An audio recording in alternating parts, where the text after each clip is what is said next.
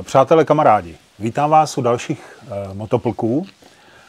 Tyhle motoplky jsou zajímavé tím, že tady je naprosto nejmladší účastník, kterého jsme kdy měli. 27-letý chlapík, který toho na té motorce zažil docela dost, na to, jak je mladý. Budeme si o tom povídat, jsou tam různé zvraty, eskapády, je to prostě pro mě osobně hodně zajímavý člověk. Byl jsem na jeho přednášce, tam mě nadchla, takže vítám tady Ondru Vlka. Ahoj. On si teda samozřejmě jmenuje Ondřej, ale říkáme mu Ondra, protože prostě seš Ondra, to je jasný. Ondro, ahoj, vítám tě u nás ve Zlíně v Genezi, Ahoj, v zeleném moc. křesle. No a chtěl bych si povídat v prvé řadě o tobě, protože to tak prostě je tady nastavený v tomhle pořadu. No a o tom tvém cestování, kde jsi jezdil a proč jsi tam jel a jak se zvrátil a jaký to bylo a, a tak. Tak jestli můžu, tak bych začal tím, že vlastně by se s nám mohl představit, protože samozřejmě vím, že jsi aktivní na Facebooku a na Instagramu a ledas kde. Ondra je mimochodem velmi dobrý fotograf, velmi dobrý fotograf, to vám musím říct. Loni byla velká cena Geneze, to je fotografická soutěž, byl první ročník, tady pan Vlk byl na druhém místě, vyhrál přilbu Schubert. Příští rok bude další takováhle soutěž, velká cena Geneze, tak se na ní dívejte, připravte se, foťte, posílejte fotky, třeba taky vyhrajete přilbu. Uvidíme. Ondro, prosím tě, jak se 27-letý kluk dostane na, na Facebook a na Instagram a na YouTube jako velký motorkářský cestovatel? Jak se to stane? Tak já nevím, jestli jsem nějaký velký motorkářský cestovatel. Mně teď přijde, že nějaký velký cestovatel nejsem teda, ale tak nějak jako všechno začalo, když jsem byl malý a viděl jsem seriál Long Way Round, kde jel Ewan McGregor a Charlie Burman, jako spousta motorkářů a spousta lidí, co zašlo cestovat. Tak ty tenkrát jeli na, na velkém bavoráku kolem světa, že jo? Mm-hmm. A ovlivnili spoustu lidí. Ty A ovlivnili a mě to ovlivnilo tak strašně moc, že prostě uh, jsem chtěl cestovat na motorce, vždycky jsem chtěl, jenomže vlastně do 18 mi v tom bránil fotbal, protože jsem, můj program celkový a jediný byl prostě fotbal. Ty jsi hrál fotbal do 18 let? Uh, do 18 let jsem hrál v Dynamu Český Budějovice první, první Ty jsi ligu. Jihočech. Dorost, dorostu, Vlastně, no. jsi, z a odkud jsi původem? Uh, od, z Vimperka a pak jsme se přestěhovali do Chluman, do takové maličké vesničky. Jo, jo, jo. Takže ty jsi hrál fotbal, to byl tvůj hlavní jako životní program v tu To dobu? byl prostě 110% času byl fotbal. Mhm. Mm-hmm. Jako ža- nula volného času, 10 dní, 14 dní přes léto volno. A teď už nehraješ fotbal? Nebo Teď už nehraju, teď, teď jsem úplně skončil a už vůbec. Vlastně po tom, co jsem se teď vrátil, jsem Tak řekl. počkej, tak nám jenom řekni, tak do 18 jsi hrál v Dynamu České Budějovice a potom? Co jsi Pak hrál? jsem se na to vykašlal, řekl jsem si, že fotbalem se živit nechci, protože v tom nejsou, nebyl jsem až tak dobrý, aby jsem vydělal ty velké peníze a nikdy jsem jako někdy si je potom užil. A řekl jsem si, že jako půjdu pracovat a vlastně potom v zápětí přišla nabídka do Rakouska hrát fotbal. Tak se to skloubilo a všechno tak nějak to šlo dohromady. Já jsem hrál fotbal v Rakousku a pracoval v Česku. Až vlastně potom i díky cestování a chtěl jsem si zažít tu velkou cestu, jako tenkrát ten Ewan McGregor, tak jsem šel vlastně i žít do, do Rakouska a pracovat a hrát fotbal současně s tím.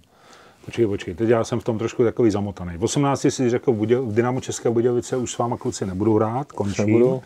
A pak někdo přišel a řekl, Ondro, pojď k nám do Rakouska kopat, my ti dáme nějaký peníze, Přesně tak. jo? A ty se tam přistěhoval, začal jsi tam A pracovat. to vlastně já jsem tam dva roky nejdřív jezdil hrát, jenom mm-hmm. prostě jako, že jsem žil v Česku. Měl jsi jazyk, nebo se učil až tam? Uh, naučil jsem se vlastně až v nějakých 23, kdy jsem tam šel, šel žít. Jinak jsem mm-hmm. s nimi mluvil anglicky furt, neuměl jsem.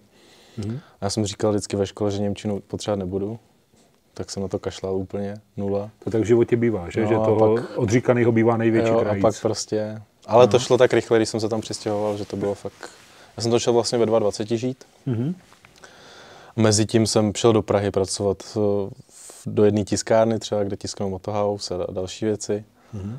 A říkal jsem si, jako, že bych chtěl fakt cestovat a, a něco udělat pro to. Tak, tak jsem se sebral a šel jsem, šel jsem do Rakouska žít. A No to, to, jak to souvisí s tím cestováním? Jako vydělat si vydělat peníze, si ty peníze na to. No. A vydělat si hlavně peníze. Třeba jsem si díky tomu koupil už ve, ve 24 velkého bavoráka, s tím, se kterým jsem si řekl, jako, A tím když si říkal, že by si, promiň, že skočím do řeči, protože já občas musím. Jako. Nerad to dělám, ale občas fakt musím. A Když jsi řekl, že bys chtěl cestovat, tak tam zatím byla pořád jako už ta motorka, anebo to bylo cestování jako obecně, chci prostě cestovat Vždycky to byla jezdit? motorka. Já jsem vlastně v 18 si udělal řidičák. Nikdy jsem na tom neseděl. Koupil jsem si motorku a za týden jsem vyrazil na první cestu do Chorvatska. Zbalil jsem se a jel jsem prostě sám do Chorvatska. Další rok jsem... Promiň, znovu tě zastavím. A tvoje rodina, nějaká vazba na motorky tam byla? Tatínek, maminka, bratr, Děda měl, sestra? děda, ale jako ze kterým nikdy jsem ho neviděl na motorce, jenom vždycky, Mhm. mm-hmm. nějak jsem to v sobě měl, že fakt od mala se mi líbily motorky a vždycky jsem A když jako, motorka, tak cestovat, ne jako jezdit na okruhu nebo divočit někde po okreskách, Tak moje první motorka byla cestovat. Phaser 600, No, ale jako nikdy jsem nedivočil, na silnici teda. A vždycky jsem chtěl cestovat, vždycky jsem chtěl, jako mě táhly dálky a, Mhm. mm-hmm. a říkal jsem si jako furt, jako jet do toho Mongolska. Jet, jet fakt daleko někam a zažít jako velký a dobrodružství. to jsi byl ovlivněný asi tím, tím Tím cestopisem, McGregorem, ne? no. ale to já jsem to viděl ve 14 No, a prostě od té doby jsem furt jako, v, to hlavě. v hlavě jsem utíkal, jako Mhm. říkal jsem si, jako, že bych jednou, tam ta vazba asi je, je to, je to cítit, jako když No. o tom teďka mluvíš. Dobře, takže máš 22, jsi v Rakousku, vyděláváš tam nějaké peníze, hraješ fotbal a co teda bylo, jako co se, co To se odehrálo? to jsem vlastně jako cestoval díky tomu, že já jsem bydlel 50 km od Alp. A to už jsi měl teda tu motorku, toho To Phasera? To jsem měl Phasera novějšího šestistovku. Mhm. A vlastně to jsem jako jel do Anglie, kdy to bylo strašný, prostě neužíval jsem si to vůbec. A cestoval jsem po Rakousku, po Evropě. Eh, Měl jsem tenkrát přítelkyni a cestovali jsme spolu po Evropě, pak vlastně jsme eh, těsně před svatbou jsme se rozešli. A já jsem si řekl, jako teď je ten čas, jako kdy, kdy můžu odjet, kdy bych měl odjet, že jo, vlastně. Přítelkyně jezdila s tebou na té motorce? A jste vlastně seděla za mnou. Jo? Mhm. a, a jezdila se mnou a vlastně ona cestovala hodně, i sama s batohem a tak nějak mě jako ovlivnila to, až, abych jako nelpěl na té práci tolik a abych jako byl víc takový punkovej, Mhm. Což je jsem jí vděčný jako do dneška, protože mě jako fakt dost ovlivnila. A pak A jsem co, se, na to, co na to říkala tvoje rodina, jako maminka, tatínek, sourozenci? že jsem chtěl, že jsem jako vyrazil do Mongolska. Ne, ne, ne, spíš na to, že se odstěhoval do Rakouska, pracuješ tam, Tak žiješ oni mě vždycky podpor, podporovali v tom, co dělám a musím říct, že jako to teď to má ještě jako silnější tendence, protože rodiče fakt vidí, že na těch cestách jsem šťastný a že si Hmm. fakt jako, že pro, to, pro ty cesty tak nějak jako obětuju asi všechno. No. A možná se jim vrací trošku jiný syn, ne? Takový jako dospělejší třeba, nebo? To, po- to možná taky, no. Hmm. ale to musí říct rodiče. Jasně, jasně, jasně. No tak třeba budou motoplky pro rodiče, potom, tak uvidíme. No a ještě mi řekni, eh, rozešel se s přítelkyní, máš motorku a zvažuješ, kam pojedeš, takže... To já tam jsem bylo- jako hned věděl, když jsme se rozcházeli, že teď je ten čas, jako že jedu do Mongolska, že chci si splnit ten velký sen a odbít si tu cestu. No. No a to máš pořád toho Phasera? Teď to, Nebo už máš to jsem jako těsně před tou cestou vlastně vyměnil za Bovoráka. za GSO? Za GSO 12 Klasika, stovku Adventure. jasně. No a napadlo tě, že bys jel s někým, nebo jak jsi na tu cestu Ne, já jsem chtěl vždycky sám. Já Ty jsem hodně jako, solitér z podstaty no, věci, jako jo? vždycky jsem jezdil sám. Aha.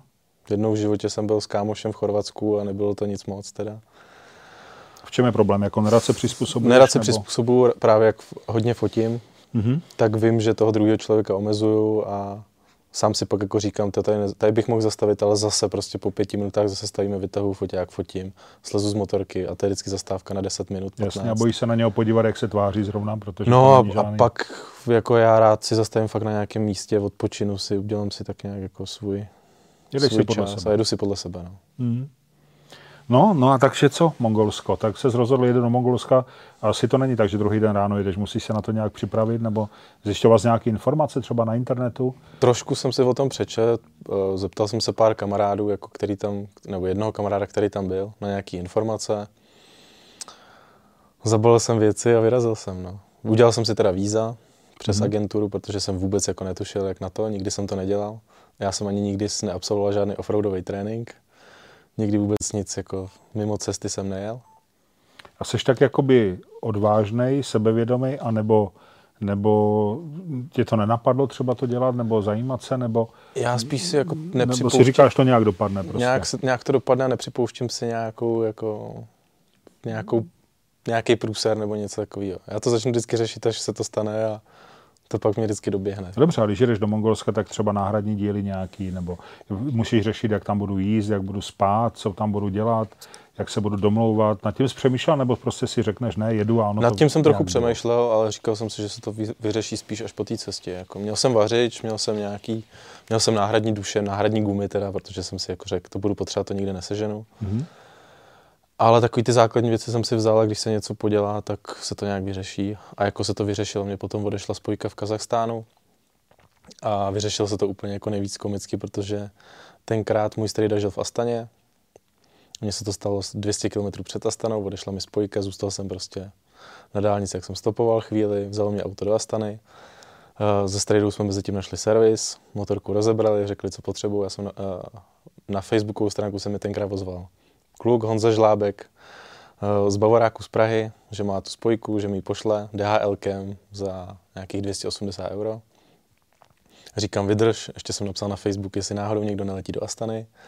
Za 10 minut se mi ozvala holka, že letí druhý den, a ti dám kontakt na toho kluka.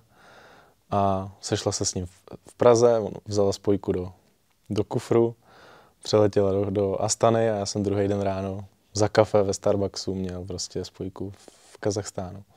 To je historka, že jí chybí, že ještě oni dva se vzali potom. jak se potkali na tom letišti. Fakt, to je jak z hollywoodského filmu.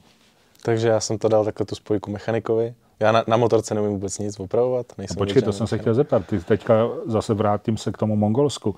Ty jako se rozhodl, že s GSM pojedeš do Mongolska, tak počítám, že umíš to GS rozebrat a si jako poskládat, nebo Já ne? jsem to... vůbec nic. Já jsem poprvé životě měnil volej až v Astrachani vlastně, když jsem jel a tak jsem si to našel na YouTube.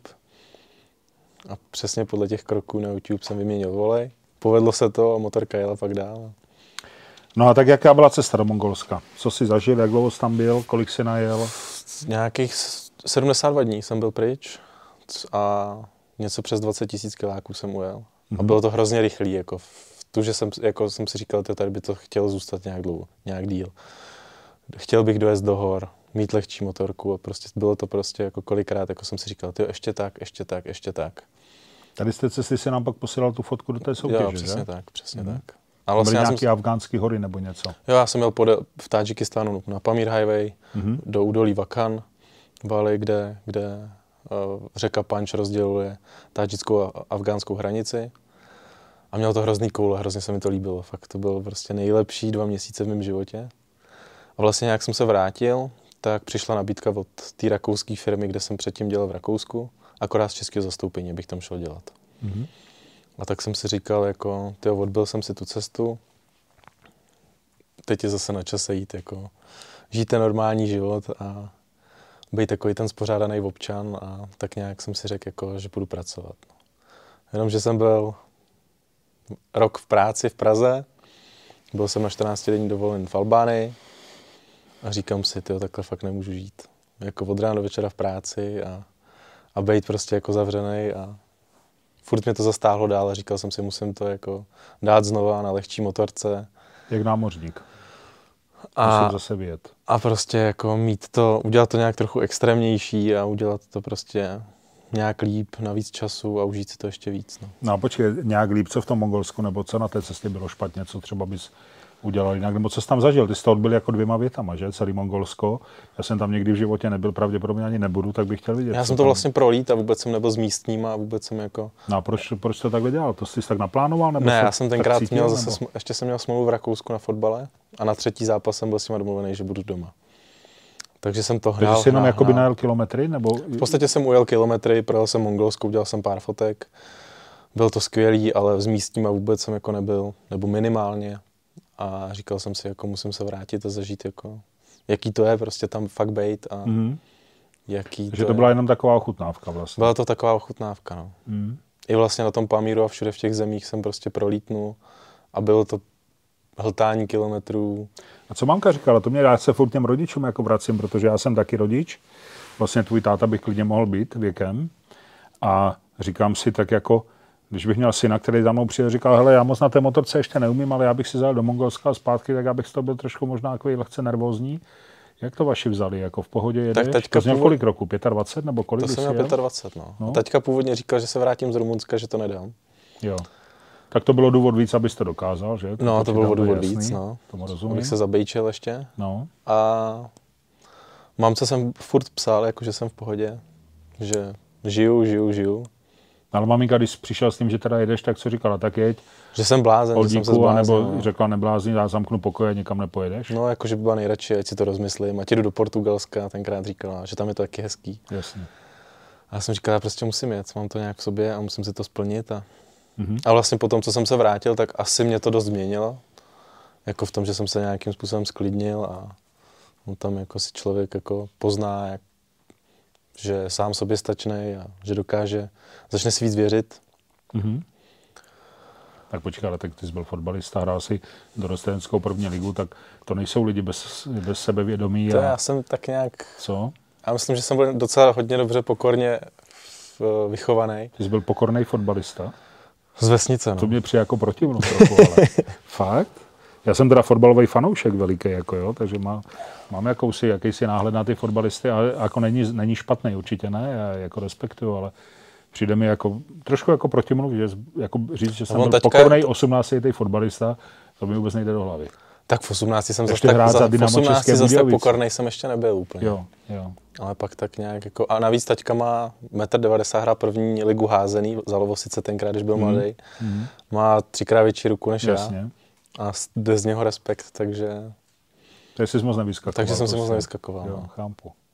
Dobře, no tak jsme v Praze, děláš pro jakouskou firmu a, a pálí tě zadek. A pál mě zadek, no. někam jet. A říkal jsem si, že fakt jako musím vyrazit. No. A řekl jsem si prostě, že že musím na lehký motorce, tak jsem prodal GSO, o kterém jsem tvrdil, že ho nikdy neprodám, že prostě když mě dovezlo v pořádku domů, takže ho neprodám. A ten důvod jako byl v tom, že, eh, že chceš lehčí motorku, jakože s tím GSM měl pocit, že to není ono? Že? No, tenkrát, když to byl, jsem to měl fakt jako přeložen první cesta, že jo. Jasně. Tisíc věcí. Moc věcí. No. Hmm. Tak to měl tenkrát 350 kg asi. A prostě v tom terénu to hmm. nebyla to, to úplná sranda. No. A říkám, chci lehčí motorku. No. Když třeba náš společný kamarád Igor Brezova ti řekl něco jiného, že motorka má půl tuny bez něho a dává to, ale je to, je to o tom osobně nějaké preference, no, jako jasný. Takže, no a tak za co jsi to vyměnil teda? A já jsem právě, když jsem byl doma, tak jsem narazil na Lindona Poskyta, což je kluk, co cestoval pět let kolem světa na lehký KTMC. Mm-hmm. Vlastně na, on měl jako 690 uh, rally verzi, tak jsem si prostě našel na internetu v Německu 690 přestavenou do rally verze a říkám, na týhle to odjedu. Tak jsem prodal GSO a za ty peníze jsem si dojel pro téměř novou KTM do Německa a říkám, no v létě jedu prostě, jenomže jsem měl 4000 na účtě mm-hmm. a říkám, musím na to nějak ušetřit, vydělat. Tak jsem dal výpověď v, eh, v bytě v Praze. Šel jsem bydlet na hostel, protože to stálo o 90% míň. Naštěstí jsem tam teda eh, zůstal jenom tři týdny, protože můj nejlepší kámoš si mě vzal k sobě pod, pod křídla, byl jsem u něj a zadarmo, tak jsem mohl jako šetřit. Navíc veškeré věci, co jsem měl v tom bytě a tak nějak, co, co jsem si nakoupil za, ten, za ty dva roky, co jsem byl doma, tak jsem prodal. Mm-hmm. A říkám, tak nějak na to, na to musím, musím ušetřit, vydělat, tak jsem ještě oslovil že nějaký sponzory, oslovil jsem tebe, aby jsem vlastně dostal nějakou slevu na, na produkty a na další věci. Ty jsi byl tak skvělý, že jsi mi dal věci zadarmo. To neříkej, že nám budou teď volat lidi, že chtějí. Ne, to my neděláme pravidelně, ale mně se ten tvůj příběh hodně líbil. Zdál se mi zajímavý a chtěl jsem mi nějakou odezvu na to, když ty naše věci se použijou na takovéhle cestě, o kterou si plánoval, tak jsem chtěl vědět, jaký to je. A vlastně lidi mi pomohli v tom, aby se mohl vyrazit dostal jsem jako spoustu slev a, a ušetřil jsem na tu cestu jen tak tak, aby jsem vyrazil. A říkal jsem si, že to musím dělat extrémnější, udělat to nějaký jako způsobem zajímavý, tak jsem si vytyčil, že pojedu do Magadanu až, že dojedu prostě jako Pavel Pondělík, který, kdy jsem viděl prostě seriál jeho, že, že zažiju ten extrém na té Sibiři, že projedu Bum Road, kterou vlastně Bajkalsko-Amorskou magistrálu, kterou projel Lindon Poskyt, kde je třeba Vytímský Vytímský most, jeden z nejbezpečnějších mostů na světě. A říkal jsem si, to musím dát, to nějakým způsobem udělám. Trošičku si, jako si šel po adrenalinu, jo? Po takových jako no, říkal malinko si, extrémnější zážitcích. No, říkal jsem si, jako, že to prostě chci zažít jako víc intenzivně, protože předtím to bylo intenzivní a říkal jsem si, musím to ještě trošku zintenzivnět. Takže plán nový KTM nebo zánovní KTM a jedu na Magadan. Jedu na Magadan. A já jsem vlastně ještě díky tomu, jak jsem žil tři roky v Rakousku, tak jsem tam potkal kluka, mm, Helmut Kramer se jmenuje, a je to hlavní mechanik KTM Dakar týmu, hlavní mechanik Tobyho Price, Matiase Walknera, uh, Sema Sunderlanda, Lai Sainz a on žil v té samé vesnici, kde, kde já jsem pracoval, kde jsem žil tenkrát. Mm-hmm. Takže jsem ho oslovil s tím, jestli mi uh, dá nějaký náhradní díly, nebo jestli od něj můžu koupit nějaký náhradní díly. jestli mi ukáže, co dělat s tou motorkou, jak vyměnit spojku, a co se na tom motoru můžu pokazit. Takže jsem to nechtěl podcenit jako předtím. Fakt jsem strávil prostě půl roku před tou cestou každý víkend, když jsem měl na fotbal eh, v garáži a prostě jsem si říkal, musím to fakt jako připravit, aby se nic nestalo. A poradil ti, pomohl ti? Poradil mi dost, jenomže já jsem fakt manták na ruce a nejsem mechanik, takže pak to jako na té Sibiři, kdy jsem odjel pár kilometrů v jako hodně velkých sračkách, když to tak řeknu, uh, tak mi odešla spojka na té KTMC, já jsem to... Počkej, tam se dostaneme, ještě si nikam nevěl a už ti odchází spojka. Takže připravuješ motorku, příprava znamená jako co, že jsi si jako rozložil a složil, nebo nebo, nebo spíš takové třeba potenciální slabiny? Nějak potenciální jako... slabiny. Vlastně dal jsem palivový filtry, mhm. vlastně mm-hmm. věděl On jsem... ti asi poradil ten mechanik, jako ten co mechanik, si třeba ten sebou, mechanik co? vlastně dal mi nějaký části do motoru, já nevím ani, jak se to jmenuje. Jasně. Ale říkal mi, tohle se může pokazit nějaký vymezovač nebo něco. Já fakt nerozumím. Tak já to musel imponovat, ne? Takovýhle plán cesta na Magadan. Jo, on říkal, jako, že to je super, no. Ale že budu potřebovat tady ty součástky určitě, já jsem si říkal, snad ne, snad ne. Jasně. A líbilo no, se mu to. No a co v práci? Jako řekl to je cesta na Magadán, Pavel tady říkal, že to je na nějakých, já nevím, 40 tisíc kilometrů cesta, takže to je na kolik? Na dva, na dva měsíce minimálně. No já ne? jsem si řekl, že pojedu na pět. No. Na šest. Takže zdal výpověď odešel si zaměstnání? Nebo jak odešel jsem za zaměstnání, no. Hmm. Zaměstnavatel mě teda podpořil s tím, že jako snad se vrátím. Teď už jsem se teda nevrátil, ale... Jo. Ale jako nechal ti otevřený dveře, jo? Nechal mi otevřený dveře, no. Tak to je fajn, to je dobrý To je fajn. A vlastně dal jsem výpověď a odjel jsem. Byl jsem ještě vlastně dva dny předtím jsem odsvědčil na bráchu o svatbě, mm-hmm. vystřízlivil jsem, zabolil jsem a vyrazil, a vyrazil. jsem. A jel jsi teda zase sám, nebo měl jsi nějaký aspoň na začátku třeba doprovod? Já vlastně, když jsem připravil tu cestu, protože jsem to fakt nechtěl podcenit, tak jsem oslovil Marka Havlíčka, což je kluk, teď připravuje Tatra kolem světa 2 projekt. Mm-hmm. A byl to kluk, co objel vlastně s přítelkyní v autě celou, celou zeměkouli. Mm-hmm. A říkal jsem mu, jako, že chci na tu bamku a že chci projet cestu na Magadan, jestli mi nedá nějaký typy. A jemu se mu to zalíbilo a říká, já pojedu s tebou. Tak jako říkal jsem si, jo, budu tam... Jako v autě nebo na motorce? Na motorce, že si koupí motorku, si koupí Husqvarnu 701 mm-hmm. a že pojede se mnou. Tak nějakým způsobem spíš on připravil tu cestu, protože on to tam měl projetý a já jsem tak nějak jako sekundoval. A jako takový ten itinerář nějaký? Itinerář jako a kudy pojedeme a co, jo. co uděláme. Tak vlastně připravoval on hlavně mm-hmm. a tak jsme se potkali na, na ruských hranicích s tím, jako, že pojedeme spolu tu, tu sibirskou část, protože jsem věděl, že tam se jako člověk může dostat do problému a asi v těch problémech je vždycky lepší být ve dvou. Mm-hmm. Tak jsme vyrazili, přijeli jsme do Moskvy, motorky jsme hodili na vlak, přeletěli jsme do Irkutsku, tam jsme si... Do Moskvy jste po ose a po ose a z Moskvy jsme letěli, letěli, letěli a no, motorky ve vlaku, jo? Ve vlaku, no. Já hmm. vlastně jsem už kontakty měl, když jsem vlastně posílal z Irkutsku tenkrát motorku toho Bavoráka do Moskvy a chtěl jsem jít z domu před těma dvouma rokama. Hmm. Tak jsem přes ty kontakty jenom jsem napsal na, na Instagramu vlastně těm lidem, kteří mě tenkrát začali sledovat eh, na, na Instagramu, jestli eh, je možný poslat motorku. Mě napsali, jo, v tenhle čas, kdy kam přijeď, tam jsem přijel, nechal jsem takhle motorku, za 15 minut motorka byla ve vlaku, naložená a odjela. Já jsem si vzal jenom batoh a nějaký věci. A proč si ty nejel s ní, tím vlakem? Protože jsem před dvouma rokama ušel magist- transsibirskou magistrálu. To vlastně ta motorka jela nákladním vlakem mm-hmm. a já bych jinak musel jet jako, jako pasažer transsibirskou magistrálu, což bylo tři a půl dne ve vlaku a byl to asi nejhorší zážitek před tím, před těmi dvouma rokama, kdy to byla největší nuda, nic, smra, smrad, protože tam nejsou sprchy, že jo. Mm-hmm. Když se jde přes to Rusko, tak tam bylo docela dost vedro. Tam jako žádná klimatizace vůbec Takže nic. ti to jako by jednou stačilo? Jednou mi to stačilo a já jsem si jako původně říkal, že pojedu tím, pojedu tím vlakem, protože to je prostě levnější. Mm-hmm. No jenom, že pak jsme byli s, s Markem v, v Moskvě, koukali jsme na letenky jenom tak, že prostě Marek nechtěl, nechtěl uh, jezdit tím vlakem koukáme na ty ceny a, a ta letenka byla ještě levnější než, tím, než jet tím vlakem. Takže to bylo tak nějak jako rozhodující a mm-hmm. tak jsme koupili prostě letenku. Takže jste letěli do, do Irkutsku, tam jste si vybrali motorku. Tam jsme vlastně přišli na tom, na tom místo, zase jsem napsal v kolik, kde. Mm-hmm. Mě poslali, přijeli jsme tam, motorky tam vyložený, připravený, takže jsme jenom se oblíkli, sedli.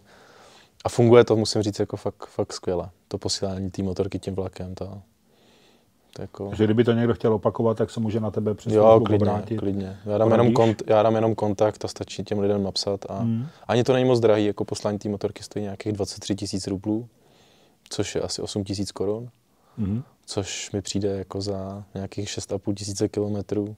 To fakt není asi moc. To fakt není moc, no. Hmm. Plus ta letenka nebyla drahá. No, tomu rozumím, to je pravda. To je pravda. No a tak co bylo dál? Tak jste sedli, vyjíždíte a...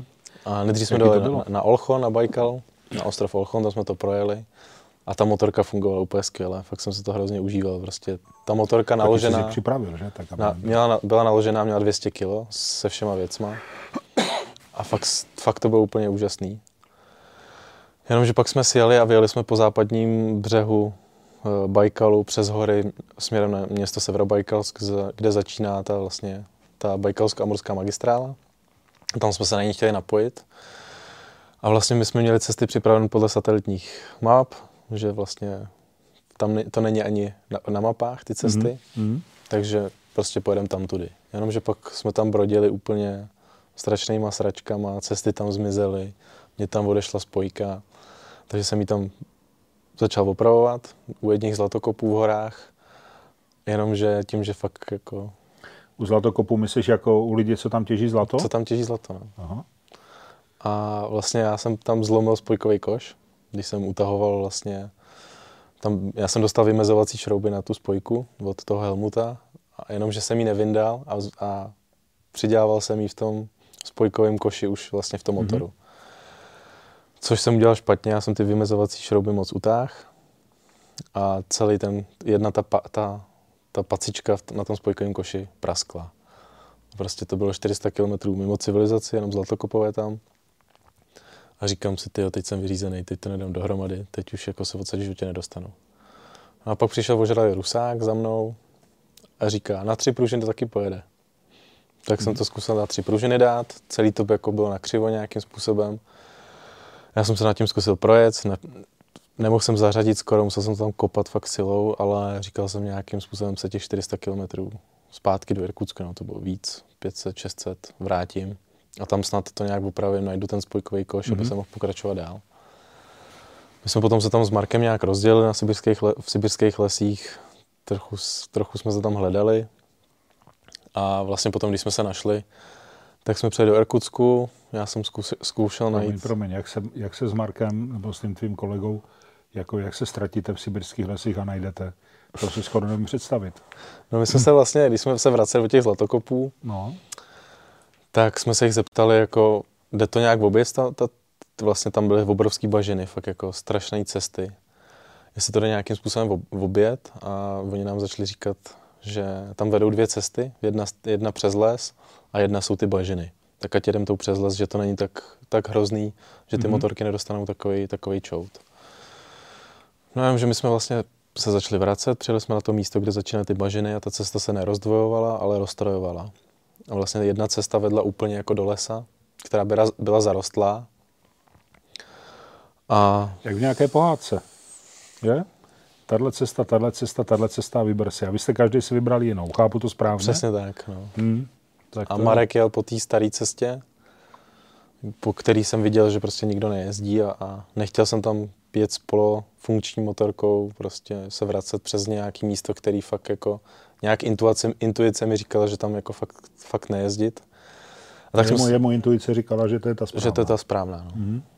A tak jsme se jako rozdělili a dohodli jsme se vlastně, my jsme den předtím ještě potkali jedny zlatokopy tam, který byly na půli cesty mezi Bajkalem a, a těma horama, kde se to stalo.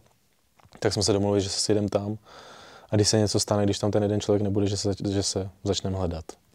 A dál, původně jsme si jako řekli, že když tam ten člověk za hodinu nepřijede, tak se začneme hledat. Tak já jsem čekal hodinu, dvě, tři, čtyři, pět a Marek nikde nebyl. Já jsem vytáhl drona mezi tím, který, kterýho jsem měl sebou. Lítal jsem tam nad, Sibiř, nad, nad těma lesama, jestli ho nikde neuvidím. Vylít jsem fakt úplně vysoko, nikde nic. Až pak vlastně ty, ty zlatokupové A signál první... tam nebyl, že byste si zavolali? Vůbec, Asi ne, že to vůbec. byste udělali. Jasně. A tak jsem jenom přišel za těma zlatokupama, řekl jsem jim, co se stalo, že tam vede ta jedna cesta, oni hned věděli, že tam vede cesta. Řekli mi, že to je 25 let stará cesta, která není možná projet, že tam jsou popadané stromy, mm-hmm. že tam nikdo nejel 25 let, ale tak jako chlapi řekli, tak se tam dojedeme podívat, jestli tam, není cest, jestli tam nejsou koleje od motorky, kdy jel zpátky a nezapad tam někde nebo něco. Tak jsme přišli sednout do auta, chlapi vzali pušky. Já jsem říkal, proč berete pušky? Oni se na mě podívali, usmáli se, jak, jak koukli se na mě jak na debila. Říkali, ty nevíš, kolik je tady medvědů? Mm-hmm. Takže vzali ty pušky a, a dojeli jsme na to místo, kde jsme se rozdělili, tam žádné stopy nebyly od Marka. Tak jsem zase vytáhl dron, jestli ho někde nenajdu. Chvíli jsme tam byli, troubili, hledali jsme ho tam. A vlastně Ivan tenkrát říkal, že ta cesta, 25 let stará, eh, vede přes kopec a napojuje se na tu novou cestu, která tam byla udělaná. Tak jsme sedli do auta, tři hodiny jsme objížděli ten kopec, nějakých 55 kilometrů v tom těžkém terénu. Jsme to vlastně objeli na to místo, kde, kde se ta stará cesta, ta 25 let stará cesta navazovala na tu, na tu novou, kudy on by musel přijet prostě. To bylo nějak 11 večer. A tak jsme tam troubili, blikali, jestli tam... Stopy nějaký byly? Stopy tam žádné nebyly právě. Nic. A tenkrát mi Ivan řekl, jako, že jestli tam jako Marek bude spát někde v lesích, tak už ho ráno najdeme jenom rozsápanýho mm-hmm. ve stanu, nebo... Ale že ho půjdeme druhý den hledat. Takže jsme se sebrali, dojeli jsme zpátky na to, kde spali ty zlatokopové. Trošku jsme tam popili, já jsem nespal teda vůbec, protože jsem si jako říkal, co tady budu dělat, tyjo. A druhý den jsme vstali, vzali jsme pušky a šli jsme stopovat vlastně přes ten les, kudy, kudy ten Marek jel, co tam dělal a, a prostě našli jsme místo, kde spal, kde tahal motorku přes, přes kmeny. Já jsem, si, já jsem to vůbec nechápal, nadával jsem na něj, jako, že tohle prostě nemůže, nemůže dělat, když je tady někde na Sibiři, že není někde na Křivoklácku, nebo kde člověk jako nechá motorku a dojde těch 20 km do nějaké vesnice. Tak tady jde o život. To Tam jsem si jako jasný. říkal, že, hmm. že jako jde o život. Navíc jako byly všude stopy medvědí, kde prostě jako Ivan říkal, tady před pěti minutami šel 500 kg medvěd. A úplně jako nejhorší okamžik byl, když, když Ivan sundal pušku z ramene a namířil někam do, do, do lesu, kde se něco hejbalo a zařval stůjte. Jako. Hmm. Jsme vlastně šli dva, nebo ve třech jsme šli, se mnou, šli, se mnou šel uh, Ivan a ještě jeden Rusák za mnou. Oba měli pušku, já jsem šel mezi nimi. Vlastně říkali, že tam je tolik medvědů, že, že to není fakt jako, že to není sranda, že tam... To, tomu věřím.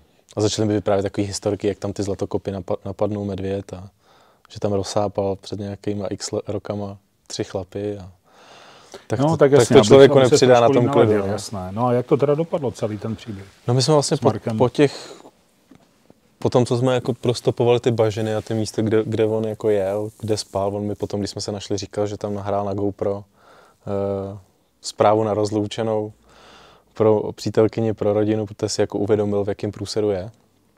A my jsme ho vlastně našli, Našli jsme stopy, kde se napojil na tu novou cestu, jenomže on se napojil na tu novou cestu a, a myslel si, že já jsem se na něj vykašlal, já jsem dolů k Bajkalu, že tam někde nejčekám. Mm-hmm. Takže on nejel zpátky vlastně nějakou Nevěřil tu část. dohodě. A, a vlastně sjel dolů k Bajkalu, kde vlastně byl jeden správce parku, kde se, což mi pak vyprávěl, že, kde se zeptal, jestli já jsem tam projel.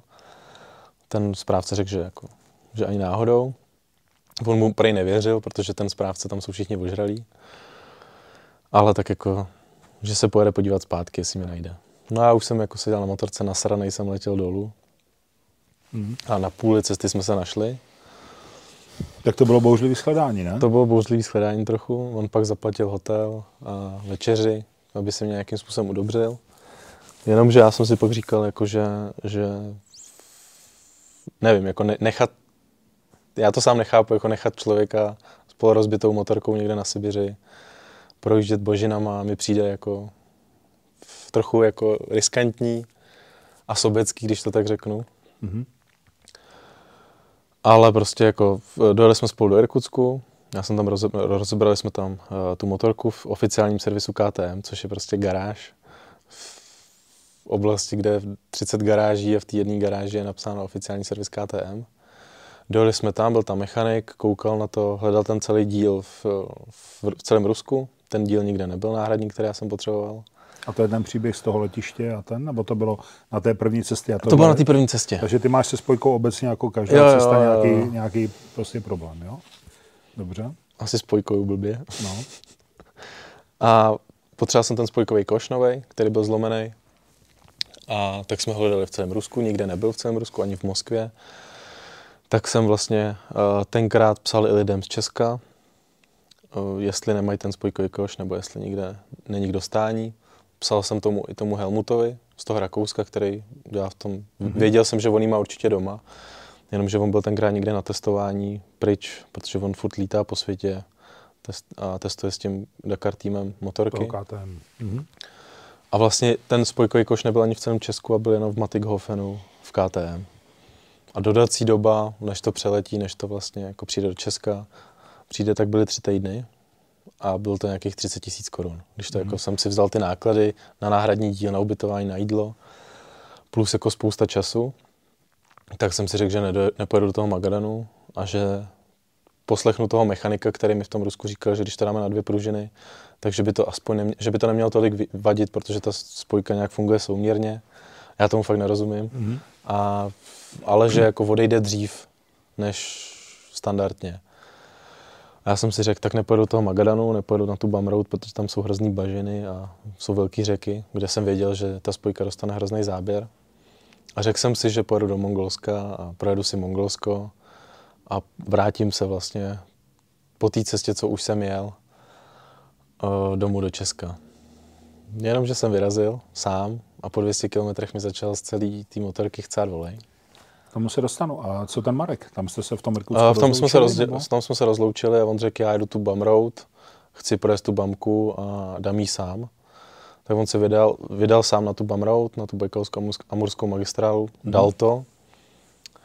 Asi za tři týdny, potom přijel do Irkutsku a vrátil se zpátky do Česka, aby mohl připravovat ten projekt Tatar kolem světa 2. A jste v kontaktu nebo? Jo, občas si napíšem. Takže jo, jako... To bude takový silný zážitek? Jo. Tak... To spojuje, ne? Nebo rozděluje, záleží na tom. Jako určitě nejsme tak si blízcí jako před tou, před tou cestou, ale nějakou záž k němu nebo něco to vůbec jako nechovám, takže... To ne, tak prožil si asi podle mého soudu jakoby extrémní strach. Nebo takový stres možná. Stres a vlastně no. jako tím, že jsem si tam... O něho ne, o sebe, ale jako obecně. na dno a no, to... bál jsem se o něj a... No, to myslím. Tak to, to bylo takový jako... Hmm. Ale jako nějak... Podvědomě vlastně si říkal, no nemuselo to být, že kdyby jsme jeli, tak vlastně to bylo v pohodě, v klidu. No ale tak je tak, že... Já jsem se fakt bál, že ho tam najdu, jako podle toho, co říkali ty Rusáci, že se ho tam někde najdu ve stanu. A oni to si jako fakt považovali, že my jsme ho šli najít, nešli jsme ho hledat, ale šli jsme ho najít, když to řeknu takhle. Hmm. Tak buďme rádi, že to takhle dobře no. dopadlo, to určitě. No a takže co, teďka jedeš 200 km, začal ti týct olej nebo benzín? Začal mi týct, týct olej, olej a no. vlastně přes okroužky na, na těsnění, tak ten mechanik v tom, K, v tom KTM v Rusku, když jsme měnili volej, tak cvaknul všechny okroužky mm-hmm. na olejovém filtru, když se mění. Tak já jsem jako otočil ty okroužky, abych nějakým způsobem jel, aby to neteklo tolik. A říkal jsem si, že to není možné, že mám takovou smůlu, že se furt něco děje, aby jsem furt musel něco řešit. Ale to jako nebylo furt jako nic zásadního. Ten volej, aby to jako úplně mě nějak sundalo. A ještě vlastně ten večer, kdy mi se mi to stalo, tak jsem potkal kluky z Jižních Čech na KTM 690, mm-hmm. co se vraceli z Magadanu. A já jsem se s těma klukama potkal tenkrát, když jsem měl přednášky o té první cestě, tak jsem se potkal v Budějcích na té přednášce, tam jsme se zakecali. A takže my jsme se znali už jako z předchozí doby. Ani jsme o sobě nevěděli. My jsme se jenom potkali prostě na cestě. A ty kluci už jeli domů z Magranu, měli nový lamely spojkový na KTM, na tu 690, mm-hmm. tak mi je dali. A říkal jsem si, to, tak to není všechno tak jako špatný, mám náhradní lamely, který jsem použil vlastně na výměnu té spojky předtím. Tak já jsem je neměl, když to tak řeknu. A teď jsem měl od nich nový. A tak jsem si říkal, tak když mi odejde spojka, když mi odejdou ty lamely, díky tomu, že jedu jenom na dvě pružiny, ne na čtyři, tak mám furt nový lamely, na kterých to když tak dojedu. Mm-hmm. Tak říkám, jo, je to super. Tak jako nemám, takový, nemám takovou smůlu, jak jsem si myslel. Jenomže jsem pak dojel na, na mongolské hranice, tam jsem, se mi roztrhali všechny bágly, co jsem měl. Já jsem vlastně měl sebou, uh, neměl jsem kufry, ale jel jsem, jel jsem na textilní tašky, mm-hmm. jenomže se mi to všechno roztrhalo nateknula mi do toho voda, zrezly mi všechny ty náhradní díly, co jsem měl sebou. Říkal jsem si, to fakt jako, to fakt není možný. Ujel jsem dalších pár kilometrů a začal mi stříkat z předních nádrží z přídavných benzín. Že jsem mi zbláznil benzínový čerpadlo, že tam vznikl nějaký potlak a, a začalo mi to hnát benzín na druhou stranu, takže já jsem na 19 litrů ujel 70 km. Aha. A byl jsem fakt jako psychicky na dně, říkal jsem si fakt jako, jestli se něco ještě dru- druhý den stane, tak na to kašlu a, a jdu domů. Já jsem nevěřil té motorce, jakože prostě jet do Mongolska, do těch pustin uh, s motorkou, který člověk úplně jako nemůže věřit. Hmm, a s těmahle potížema, no. S by těmahle bylo- potížema, tak jsem by si říkal, jako to je jako fakt, a jestli se něco stane, tak na to kašlu. A druhý den ráno jsem vyrazil a utrhl jsem mi kurtna, kde jsem měl přivázaný pantofle. A říkám, to je prostě poslední, jako, to už fakt jako na to kašlu, to už fakt jako, to jsem byl psychicky tak dole, že jsem fakt, jako níž jsem nebyl, že, že prostě, No, a se co se fakt dělal, něco nebo jak sere. se se rozhodoval, co, co, co teda následovalo? tak já jsem přijel jako jen tak tak do, do Ulaanbátaru, do guesthouse Oasis, který se jmenuje, což je prostě motorkářský homestay nebo guesthouse eh, pro motorkáře, pro cestovatele. Mhm. A já jsem tam byl už před dvouma rokama a kamarád, který jsem tam potkal, tenkrát tak posílal motorku zpátky domů do Evropy. To byl Holandian a přes jednu agenturu prostě poslal motorku, dal jí do bedny, odletěl a ta motorka mu přišla asi za dva měsíce. Mhm. Tak říkám, no tak to udělám takhle, no. Tak jsem všechno oběhal v Mongolsku. Takže jsi rozhodl prostě ukončit cestu. Ukončil cestu, no, protože Mhm. jsem si říkal, tohle fakt nemám zapotřebí, No, aby se furt jako něco dělo. A vůbec jsem se to neužíval. Já No ne, jsem, hlavně žádná radost, že jo? Tam, já jsem fakt jako no. nebyl vůbec šťastný, vůbec jsem se to neužíval, čekal jsem jako Jasně. každý den, co se stane novýho, co bude, co. Mhm. A říkám, to na to fakt kašlu, tak jsem přijel právě do toho Oasis, říkám, jak můžu poslat motorku domů. Říkal, musíš na notáře, musíš tam do společnosti, dáme ti kontakt na německou firmu, která to dělá, prodáme ti bednu, stlučem ti bednu a pošlem to za tebe. Ty si to jenom oběhej v Mongolsku. Takže já jsem běhal po Ulaanbátaru, razítka, kraviny. Jak se tam domlouval? Anglicky mluvit? Nebo jak? A Na, na tom notáři to bylo rukama nohama, tam vůbec Mhm. jako rusky ani anglicky, ale vlastně v té společnosti, která to posílala, měla zastoupení, ta německá společnost měla zastoupení i v Ulaanbátoru, měla tam Mongol, Mongoly, kteří to vyřizovali, tak s těma jsem se domluval anglicky, ta holka mluvila fakt jako hodně dobře. Ona pak říkala, že, byla, že žila x let v Anglii, takže měla jako dost anglický přízvuk a, Mhm. a bylo to na ní znát, takže to bylo jako docela lehký vyřídit pro mě, protože mluvím anglicky. A takže jsem všechny papíry nechal podepsat, nechal vyřídit, koupil jsem letenku, stloukli jsme bednu v tom Oasis, já jsem si zabalil věci, nechal jsem tam motorkářské věci, všechno jsem tam nechal. Říkal jsem, to nebudu potřebovat. Helmu, jenom helmu svoji jsem si vzal do letadla a odletěl jsem domů, jako fakt úplně totálně na dně. Nikomu nic jsem nenapsal na Facebook, protože jsem byl fakt jako tak, tak psychicky dole, že jsem vůbec No, neměl tak ty si posílal zprávy nebo přes Facebook dával informace o tom, co se děje. To jo, ale až probíhá? vlastně do té doby, než, než jsem fakt jako se rozhodl ukončit tu cestu, protože jsem Hmm. neměl ani náladu napsat, jako, že se něco takového stalo, že prostě jsem odletěl a, a tři dny nebo čtyři dny jsem hrál mrtvýho brouka. Až vlastně potom, co jsem přiletěl, tak jsem se potácel a fakt jsem nevěděl, co se životem. Říkal jsem si, že si snad vezmu kolo a pojedu do Slovenska, abych si nějak utřídil myšlenky. Do staré práce jsem nastoupit nechtěl, tak jsem se nechtěl vrátit do toho kolotoče, Mhm. který jsem zažíval předtím. A vlastně poslední, no, ten, ten čtvrtý den jsem vlastně nějak napsal zprávu na Facebook, na tu oficiální facebookovou stránku. Jako čtvrtý den, co už jsi byl v Česku. co jsem byl v Česku, Mhm. že jsem se rozhodl jako odletět domů. Nějaký lidi mi psali, jestli, jestli žiju, jestli co se mnou je, že jsem se neozýval. Tak jsem vlastně předtím každý den něco psal. A najednou jsem se přestal ozývat. A vlastně potom jsem napsal uh, zprávu, že jsem přiletěl domů, že už to ne, nebyl únosný a že moje hlava to prostě nedávala. A říkal jsem si jako sám sobě, že pojedu druhý den do Slovenska, že vezmu kolo, že nesmím v Česku zůstávat už díl, že jinak se zblázním. A vlastně potom to, to, jsem to nějak napsal ve středu večer. A, druhý den ráno jsem se zbudil a měl jsem zprávu od kluka Tomáše Stříbnýho, který ukončil svoji cestu v Kyrgyzstánu, kdy on se tam rozsekal. Zlomil se na čtyřikrát kliční kost a na čtyřikrát žebra. A musel odletět domů, motorku tam nechal, tak mi napsal jenom zprávu, jestli si ji chci půjčit, že z nic za to nechce a si ji vezmu, jestli už jsem se vrátil domů.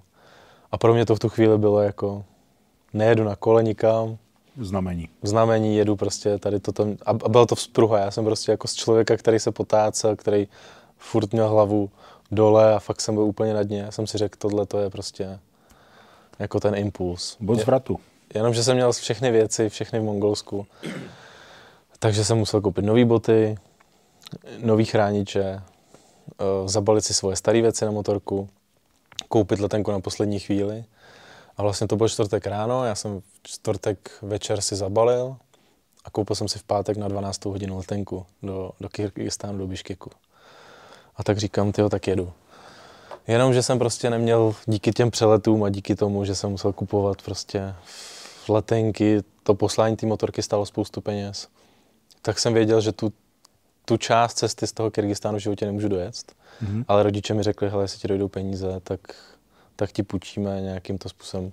To je super. Takže jsem věděl, jako, že tam prostě odletím a že, že můžu jako si to nějakým způsobem užít. A ještě jako jsem si říkal, tak mám tu facebookovou stránku, napíšu na Facebook, jestli mě někdo nechce podpořit.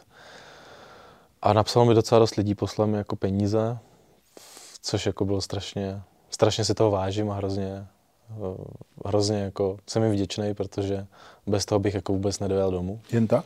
Prostě jen tak, no, peníze? No, jen tak. Jako podpora? Jako podpora, ať si to užiju. Poslali mi na benzín, na jídlo a hrozně jsem jim vděčný. A ten chlapík, co ti teda nabídl tu motorku, tak ty se s ním potkal, nebo jenom to takhle jste si jenom jako My jsme se předtím v životě neviděli, no. jenom jsme si napsali párkrát a potkali jsme se vlastně v pátek, kdy já jsem odlítal v 10 hodin, on mi takhle dal papíry, dal mi nový plexisklo, protože on jak uh, spadnul, tak, tak měl rozbitý plexisklo a měl doma nový, tak mi ho dal. Dal mi klíčky a řekl, užij si to. Přišel zafáčovaný, protože byl zlámaný. Ty jo, tak to je v Praze. Dobrý příběh. A takže jsem vlastně přiletěl, vzal jsem si tu motorku, eh, lidi mi poslali nějaký peníze, já jsem měl teda spoustu času, protože jsem jako, díky tomu, že jsem tu cestu měl na 6 měsíců, a tak jsem prostě byl začátkem července v Kyrgyzstánu a říkám, to je hezky, můžu si to fakt užít, mám spoustu času. Bude to paráda. A tak jsem prostě začal. A jaká to byla motorka? Uh, Yamaha Tenere 660. Yamaha Tenere. Po servisu, nový gumy. Takže si přišel s KTM na Yamahu. No, takže ale nebyly tam nějaký náhradní díly, nebylo nic, protože když Tomáš šel, tak ho okradli v, v Gruzi. Mm-hmm. On všechny vlastně náhradní díly mu ukradli v Gruzi, takže on jako řekl, kašlu na to, jedu a když se něco stane, tak to prostě bude. Jemu se stalo to, že teda spadnu a nepotřeboval žádný náhradní díl. Já jsem tam přiletěl a na té motorce nebylo. Tam byl jediný náhradní uh, spojkový lanko. A ona stála někde v nějakém servisu? Nebo? Stála v servisu, kde vlastně jo. ten servis ho dotáhl z toho místa, kde, kde on se rozsekal. Dovezli ho na letiště, on odletěl domů, protože nechtěl na operaci v Biškiku, na kterou musel. A odletěl pod práškama domů. A já jsem tam přišel k té motorce jako slepý k houslím, nebylo tam nic, žádné náhradní díly a říkám, nic se nestane, prostě věřil jsem tomu, že se nic nestane. A tak jsem se tak nějak začal motat Kyrgyzstánem a řekl jsem si, že na každý pozvání na čaj od místních řeknu, že k ním půjdu prostě na čaj. Ale že... to znamená, že eh, si potom jakoby změnil plán té cesty, že? Asi protože jo, úplně, ten Magaran to si pustil z hlavy. Pustil jsem to úplně z hlavy Jasně. a říkám, pojedu domů a mám čas na ty místa, ta motorka byla furt jako lehká oproti tomu Bavoráku. Takže ty jsi to vzal tak, jestli tomu správně rozumím, že z toho Kyrgyzstánu vlastně se, se vracíš potom domů. Že se vrátím jo? z toho Kyrgyzstánu domů, Ale že tu motorku, že tu motorku přivezu vlastně jemu domů. Jasně. A on mi řekl, že když ji rozšlehám, že chce nějakou částku, a říkal jsem si, jako, tak, tak prostě buď to rošlehám, nebo se s tím něco stane, ale já... A ty jsi byl vlastně takový kurýr. Takže takový kurýr, no. Jo. On nechtěl prostě posílat motorku, protože on říkal, on, já jsme se pot, potkali eh, v, předevčírem na díl, vlastně poprvé, kdy jsme se mohli jako víc zakecat. Teď? Předevčírem? Předevčírem. Aha. A on mi říká, no já nejsem motorkář, pro mě to byl jako prostředek na cestování, pro mě to byl kus železa a nemám to jako v srdci jako vy motorkáři, kdy motorka je prostě jako miláček, ale on pro něj to je kus železa. Mm-hmm. A říkal, já prostě nějak to přivez a když si to můžu, když si to já můžu užít, tak on z toho bude mít radost. Tak to je super. On mě vlastně sledoval na té cestě kter- před těma dvouma rokama, že se mu líbilo moje vystupování, že by to nepůjčil jen tak někomu, ale prostě, že, jsem, že jsem se mu líbil v tom, jako, jak to dělám, jak fotím, on je taky fotograf, mm-hmm. že se mu líbily ty fotky a že prostě tak, ať si to Ondra užije. Což je prostě pro mě strašný jako frajer a strašný způsob No a tak a co, co jsi zažil v Kyrgyzstánu? Spoustu věcí, spoustu pozvání na čaj. Já jsem se tam motal, říkal jsem si, mám fakt čas, nikam se neženu, nemám žádný itinerář. Takže na rozdíl od toho prvního Mongolska, když jsi to profrčel, tak jsem, tak já jsem předtím v Kyrgyz... do opačného extrému, že teda V Kyrgyzstánu jsem předtím byl snad čtyři dny. No. A teď jsem tam byl 22 dní.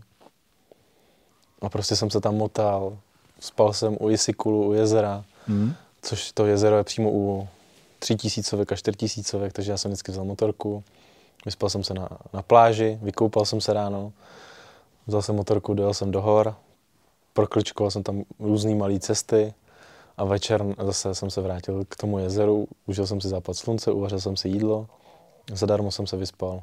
U toho jezera tam to nikdo neřeší, mm-hmm. žádný kempování, všem to je úplně jedno. Žádný medvědi?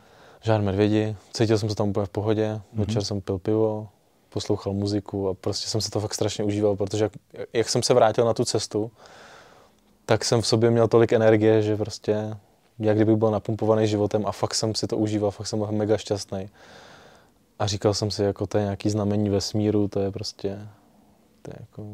Dostal jsem tu, krásný večer, já vždycky se Dostal tak jsem tu druhou šanci, no. Když tam tak sedíš, koukáš na ty hory, popíš ten čaj nebo pivo, to musí být takový strašně pěkný pocit, ne? Jo, takový strašně jako, uklidňující a takový jako... Trošku slzičky někdy? Jo, to, to, kolikrát. Jo, je tam nějaký doj, takový do, dojmutí a, a takové, jo, tomu věřím. Tomu věřím. Takže jako já jsem byl tak strašně šťastný, že, hmm. že prostě z, to, z těch, když to řeknu, z těch hoven najednou za týden se stalo Mount Everest, no. Hmm. Že prostě jako fakt jsem byl mega šťastný a bylo to úplně úžasný. Já jsem prostě dojel do hor a z jurty na mě mávali ty místní, ať přijdu na čaj, já jsem tam s nima seděl, povídal jsem si, dostal jsem najíst.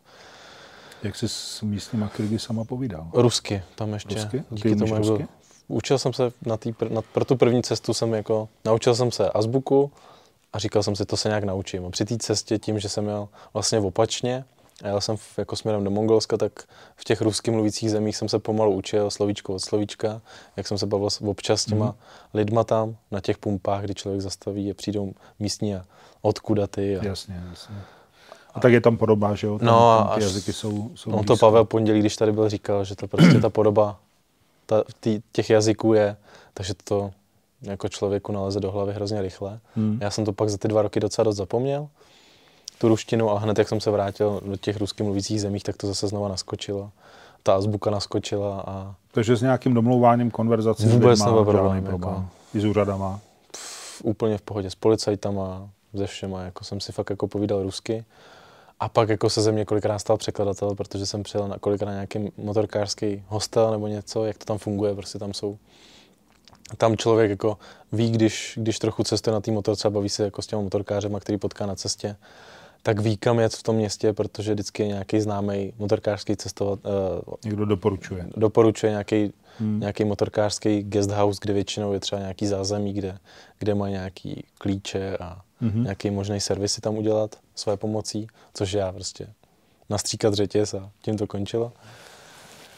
Tak jsem jako přijel většinou na ten, na ten guest house a šli jsme s těma klukama někam do města mm-hmm. a oni se vždycky ptali jako, můžeš mi říct, co je tohle, co je tohle, protože to většinou byli Švýcaři, Američani, nebo kluci od někají takhle. Nebyli schopni se domluvit. Vůbec, vůbec. Že oni říkali, my, si, my přijdeme do hospody a objednáme si prostě něco, že vůbec ani neví co.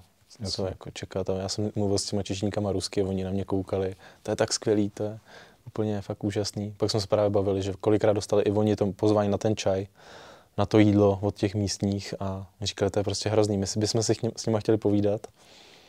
Člověk by tak chtěl a není jak. Ale oni nevěděli no. jak, no. A já jsem říkal, no my jsme si povídali prostě. Já jsem trávil takhle celý večer v jurtě, spal jsem v té jurtě s těma místníma. A byly to hrozně silné zážitky, kdy prostě ty lidi nemají vůbec nic, ale jsou tak strašně pohostinný a tak strašně fajn, že to člověka fakt jako dojme. A, fakt a jsou jako... spokojení se svýma životama? Já bych řekl, že oni jsou hrozně šťastní, ale díky té nevědomosti. Že oni prostě nemají signál, není tam internet, nebyli prostě ve vedlejší, ve vedlejším městě. Jak ten život jako žijou, tak ho berou tak, jak je. No, jsou to pastevci prostě v, v horách a, a žijou z toho, co jim jako ta příroda dá. Mm-hmm. Prodají občas nějaký tu, nějakou tu kozu, nějakou tu ovci. A když tam přijede člověk jako ty, který je schopen se s něma domluvit, tak zajímají se třeba o to, co seš zač a odkud jsi přijel, jaký to tam je. Většinou se ptají, odkud jsem a kolik stojí motorka. Jo. Já jsem teda vždycky říkal míň, než jako Jasně, aktuální, aby, to no. aby je to nešokovalo, protože to jsem se balil tak v Tádžikistánu, v Kyrgyzstánu. Tam je průměrná mzda 50 až 100 dolarů, mm-hmm. což pro ně kdyby... Za jak dlouho? Za měsíc. Aha. Tak kdyby tam člověk řekl, že ta motorka stojí 5-6 tisíc dolarů, tak je to pro ně úplně... No, to je nepředstavitelné skoro. A říkal jsem si, že bych se sám mohl vystavit do nějakého potenciálního hmm. nebezpečí. I když jsem těm lidem věřil, na 99%, tak to, vždycky ve mně bylo to 1% jako musí se dávat bacha si Aby tady tam sám. nenastartoval z nějaký pokušení. Jako. No, nějaký pokušení Hmm. nebo něco prostě.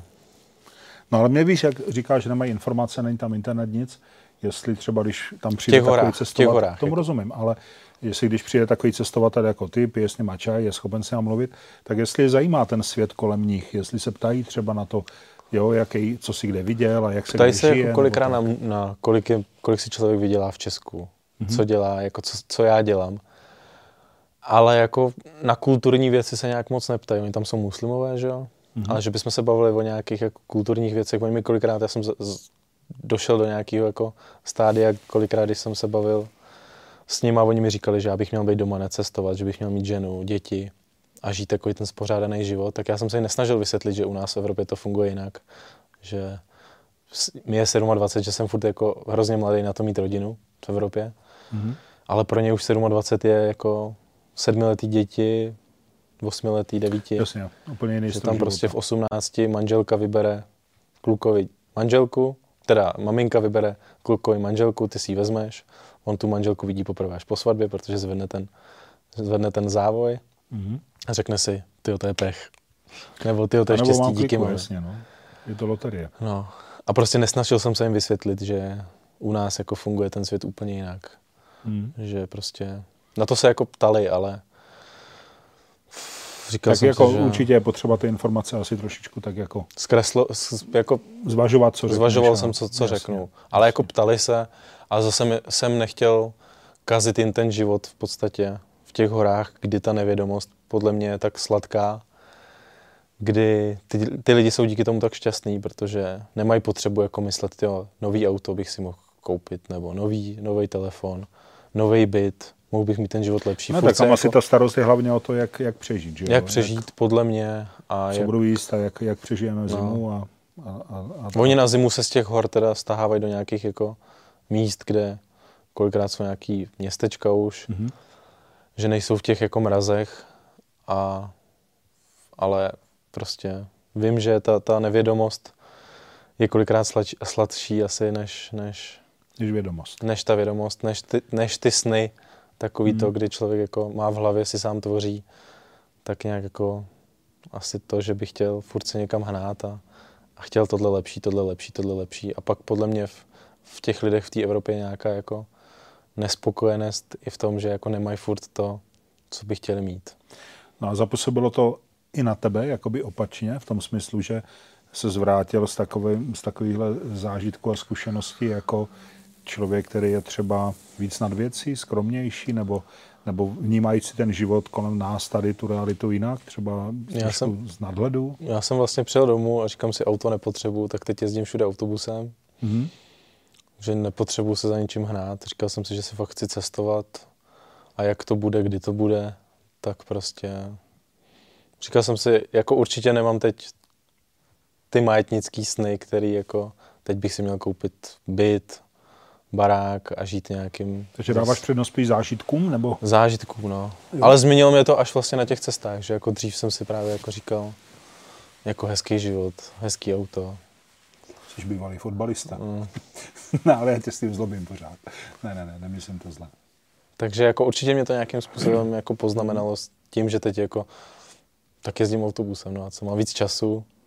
Tam navíc ten čas v těch horách a v těch zemích plyne mnohem pomalej než v té Evropě. Jakože tam den, dva, tři. Pff, to jako nic neznamená.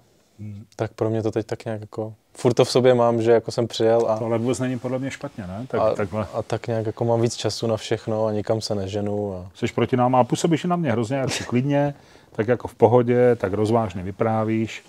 Jakože... Takže určitě to na, na člověka fakt jako zanechá, nebo aspoň na mě tak nějak jako Hmm. docela dost silnej, silnej zážitek a silnou změnu s tím, že jako mám fakt spoustu času a tak jedu autobusem, tak prostě orientuju se jinak, ne, že, že jako teď rychle musím sednout do No auta a jet ještě tam. mi řekni teda, co z toho, kam si pak z toho Kyrgyzstánu jel, kam ta tvoje cesta pokračovala, když teda domů, ale přes jaký země, nebo? Já jsem potom z Kyrgyzstánu po uh, třech týdnech vyrazil do Tádžikistánu, Mhm. kde to je prostě země, kde 90% všeho je v horách. Ty lidi tam jsou strašně chudí. A Říkal jsem si, tak tady zůstanu dlouho. Zůstanu mm. tady měsíc. Jenomže mě hned zamrazil uh, voják na, na hranicích, kdy tam je nějaký permit pro motorku. Tam ty víza pro člověka, když tam jede, tak jsou na, dvě na dva měsíce. Mm. Jenomže permit pro motorku je tam na 14 dní. A já jsem si říkal, no tak to nějak překročím. On mi to nedal na díl na těch hranicích, říkal jsem si, nějak to překročím, nějak to vyřeším potom na hranicích. Nějak to dopadne. Nějak to prostě dopadne. No, tak jsem vyrazil do, do Tádžikistánu, uh, projížděl jsem tam, tam jsou vlastně tři takové hlavní cesty na tom Pamíru, tam je Pamír Highway, jedna z nejznámějších cest je vlastně to údolí řeky Vakan, kde jsem dělal tu fotku před těma dvouma rokama.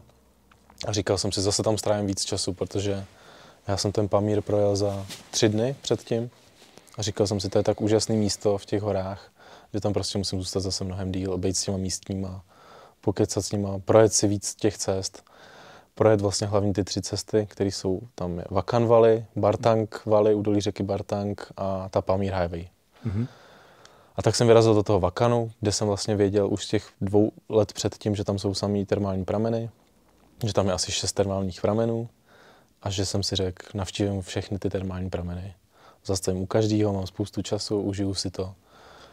Spal jsem u místních, takže jako mě to nestálo v podstatě. Snažil jsem se, aby mě to stálo co nevím, protože těch peněz jsem fakt neměl. To spání u místních znamená, že jakoby automaticky tě počítáš s tím, že tě někdo pozve, nebo se trošku tak jako vnutíš někomu? Ne, ne, ne, on, ty lidi jsou tak pohostinní, že, že já jsem se nikdy nevnucoval, ale prostě tam jsem zastavil u fotbalového hřiště, přišel kluk, pozval mě na čaj a z pozvání na čaj zůstal, bylo, že jsem u nich byl tři dny. Dostal jsem teda sračku tam a oni se o mě postarali, a, ale prostě ty lidi jsou tak strašně pohostinní a jako jsou tam samozřejmě nějaký homestay, kdy člověk jako si řekne, ty dneska budu spát, nebudu spát ve stanu, mm-hmm. budu spát prostě tam zima v noci a, a vždycky jsem se snažil nějak tu cenu usmouvat, protože za ty dva roky ta cena prostě vyletěla o 300%, tak tam jezdí víc a víc turistů, tak samozřejmě místní na tom vidí to, že se tam dále chce vydělat, tak to napálil ty ceny a když má člověk trochu jako přehled o tom dění, tak 15 dolarů za noc když je ta vejplata místních 50 dolarů je trochu, trochu moc. Takže jsem se to snažil vždycky nějakým způsobem usmlouvat. A nebo spát jako na, na divoko někde, nebo, nebo když to vlastně přišlo, tak, tak u těch místních. Mm-hmm. Kde to bylo vždycky tak, že já jsem zastavil na tankování, nebo jsem zastavil se na, na, na svačinu, u mě zastavilo auto. Máš kde spát, pojď na čaj, pojď jako... A když člověk řekne ne, já teď jako nepůjdu na čaj, tak oni toho člověk mě vždycky přemluvili na to, aby jsem na ten čaj šel, aspoň na tu chvíli. Takže buď jsem si s nima dal čaj, nebo, nebo jsem tam u nich zůstal na přespání, ale vždycky oni mi to nabídli. A nebál ses někdy? Jakoby, že, že přijede někdo, koho vidíš poprvé v životě, jsi v oblasti, která je jakoby konec světa z našeho pohledu trošičku. Nebál ses jako toho, že třeba Nikdy jsem se jako, se něco těch 99% jsem mi fakt věřil, ale mě, vždycky jsem si dával pozor, když se začala nalévat vodka nebo něco takového. Tak jsem si vždycky jako dával pozor na to, aby jsem tam nezůstal v bezvědomí přece jenom jsem měl notebook a nějaký další věci. Já vím, že jako furt si říkám, že mě tam nikdo nevokrad. A furt tomu věřím, ale vždycky to jedno procento ve mně jako si říkal, tomu chodit naproti, že? Ne, říkal jsem si, nepůjdu tomu naproti, přece mám jako docela dost mm. velký obnos dolarů v, v batohu, tak jsem si jako vždycky říkal, jako nemůžu, nebudu to jako hnát na hranu, kdy se jako ožeru do bezvědomí. Zbytečně pokoušet. A pokoušet to, no. Ale věřil jsem těm lidem jako bez, bez nějakých jo? problémů. Neměl jsi nikdy pocit, hele, ne, k vám zrovna do auta nepůjdu, jako, nebo tak, to ne. Hmm. Vždycky to bylo, vždycky jako to bylo fair, vždycky to bylo, musím říct, jako super, super zážitek. Takže tam jsem právě projel v ten Vakán, byl jsem tam v těch termálních pramenech, kde to je úplně úžasný, kde teče horká voda ze skály, je tam spousta místních, kteří teda mají různé kožní problémy, na který, na který je to, na, u nich je to vidět teda, mm-hmm. že to člověk vidí na první pohled. Tam se člověk koupe na hej a, a člověk jako na tom druhém všechno vidí. Tak jsem tam musel tak trochu potlačovat nějaký ego, říkat si snad jako něco nechytnu, ale kam když jo, tak kašlu na to. Takže vždycky jsem se koupal a tam právě jako vzniká i to, jako, že člověk sedí v těch termálních pramenech a ty místní se s ním zase začnou bavit a odkaď si, protože tak nepůsobíš úplně jako rodili Tadžiky, no. Tadžik. Je, takže takže je, pak z toho zase bylo po nějaký, zájem určitě. Nějaký pozvání na čaj, nějaký pozvání na jídlo. Hmm. A ty lidi jsou fakt strašně pohostinní. Fakt je to úplně... pro člověka no. z Evropy, kde já jsem předtím... Říkáš to po několikáté je vidět, že tě to hodně jako, utkvělo jako v srdci. Fakt a, je to to hlavní. A, a hmm? Já jsem fakt byl tolikrát u těch místních, že, že to nedokážu ani spočítat, že to, toho bylo fakt spoustu. A z Tadžikistánu si přijel potom kam? Já jsem vlastně v tom Tadžikistánu ještě do, do toho Bartangu, do mhm. toho dolí řeky Bartang, projel jsem tam tu Pamír Highway a v Dušambe uh, jsem koupil nový objektiv na foťák, protože se mi podařilo rozsekat objektiv jeden. A dojel jsem do Uzbekistánu. Uh, po těch třech, tej, po těch třech týdnech, co jsem byl v Tádžikistánu nakonec, nebo jsem tam těch 14 dní, co jsem měl mm-hmm. to povolení, jenomže v, z původního, z původní pokuty 120 dolarů, kterou jsem měl zaplatit. Za tu motorku? Za tu motorku, kdy na mě ten voják začal říkat, ty tady byl díl, to bude drahý, to je, začal říkat paragraf, bla, bla, bla. Mm-hmm. A říkám, tolik peněz nemám, 120 dolarů nemám. Tak jsem mi zeptal, kolik máš, já jsem měl nějakých 80 somů tádžických, což je asi 8 nebo 10 dolarů. On mě zatáhl do kanclu, říká, tak je vydej na stůl. Vzal je z toho stolu, zbalil do kapsy, přeškrtal to číslo na tom povolení, napsal to jinak ručně yeah. a řekl mi, jdi, šéf Tam je tady za chvíli. Můžeš jet. Mhm. Tak jsem jenom vzal pás, přetlačil motorku do, na uzbecké hranice a byl vyřešeno. Takže, takže všechno se dá vyřešit vždycky jasný, nějakým jasný, způsobem. Jasný. A pak jsem přijel do Uzbekistánu a to už jsem si jako vlastně z těch hor, kde já miluju hory a byl jsem měsíc a půl nebo měsíc a tři čtvrtě celkem v těch horách, jak v Kyrgyzstánu, tak v Tadžikistánu jsem přijel do země, kde prostě je tisíce kilometrů poušť, nic, hory mm-hmm. a jenom památky. No. Takže jsem jako si řekl, tak do, podívám se na ty památky, přefrčím to do Gruzie. Takže jsem v Uzbekistánu byl nějakých deset dní asi. Mm-hmm. Projel jsem ty památky jak v Samarkandu, v Chivě, v Buchaře. Projel jsem tu poušť, projel jsem kolem Kaspického moře do Kazachstánu, do Ruska, přes Dagestán, do Čečenska a přes Ingušecký hory vlastně až, až do Gruzie, kde zase byly ty hory, kde jsem si řekl, jako tady zase strávím nějakou... Eh, dvě slova mě tam zaujaly. Dagestán a Čečensko. Co to, co to je? Jako tady máme takovou pověst nebo povědomí o tom, že je to taková bouřlivá oblast. Já musím říct, že jsem... Čečensko, potvrdilo se to? Já jsem se tam necítil moc dobře. jako všichni na mě koukali nějakým způsobem na straně. Ale asi takový kukuč mají normální teda. Všichni chlapi tam chodí stejně voholen, což je strašně divný. Prostě všichni chlapi, jak přes kopírák, chodí stejně ostříhaný, stejně voholený. Mm-hmm. Všichni mají takhle fousy, nemají knírek. Mm-hmm. A všichni na mě koukali tak nějak jako na sraně. A ještě jak mám nějaký kérky, tak vždycky já jsem někam přišel v grozném hlavním městě Čeče, Čečenska, tak jsem přišel do, do restaurace nebo do hospody a všichni, celá hospoda stichla, koukla na mě, koukla mi na ruce a já jsem jenom prošel. Oni všichni jako nic neříkali, ale, ale přišlo mi to hrozně divný. Já jsem se tam fakt jako cítil tak nějak divně. Mm-hmm. A pak vlastně z Čečenska vede přes hory do Gruzie, vedou dvě cesty. Jedna cesta přes Ingušeti, přes oblast v horách, eh, kde je zase vlastně ty země jsou Dagestán, Čečensko a Ingušetě. Já jsem si řekl, pojedu přes ty hory, nepojedu přes hlavní město, tam té oblasti Vladikavkaz. A, ale pojedu vlastně takovou menší cestou přes hory a uvidím ty pevnosti na té ruské straně v, Inguš, v těch Ingušeckých horách. Jenomže já jsem přijel do těch Ingušeckých hor, ujel jsem nějaký, nějakou, nějakých 50-60 kilometrů v těch horách a najednou tam na mě zač- namířilo 8 chlápků v černých uniformách, černý vesty, neprůstřelný, eh, černý helmy, kukly a namalovaný oči.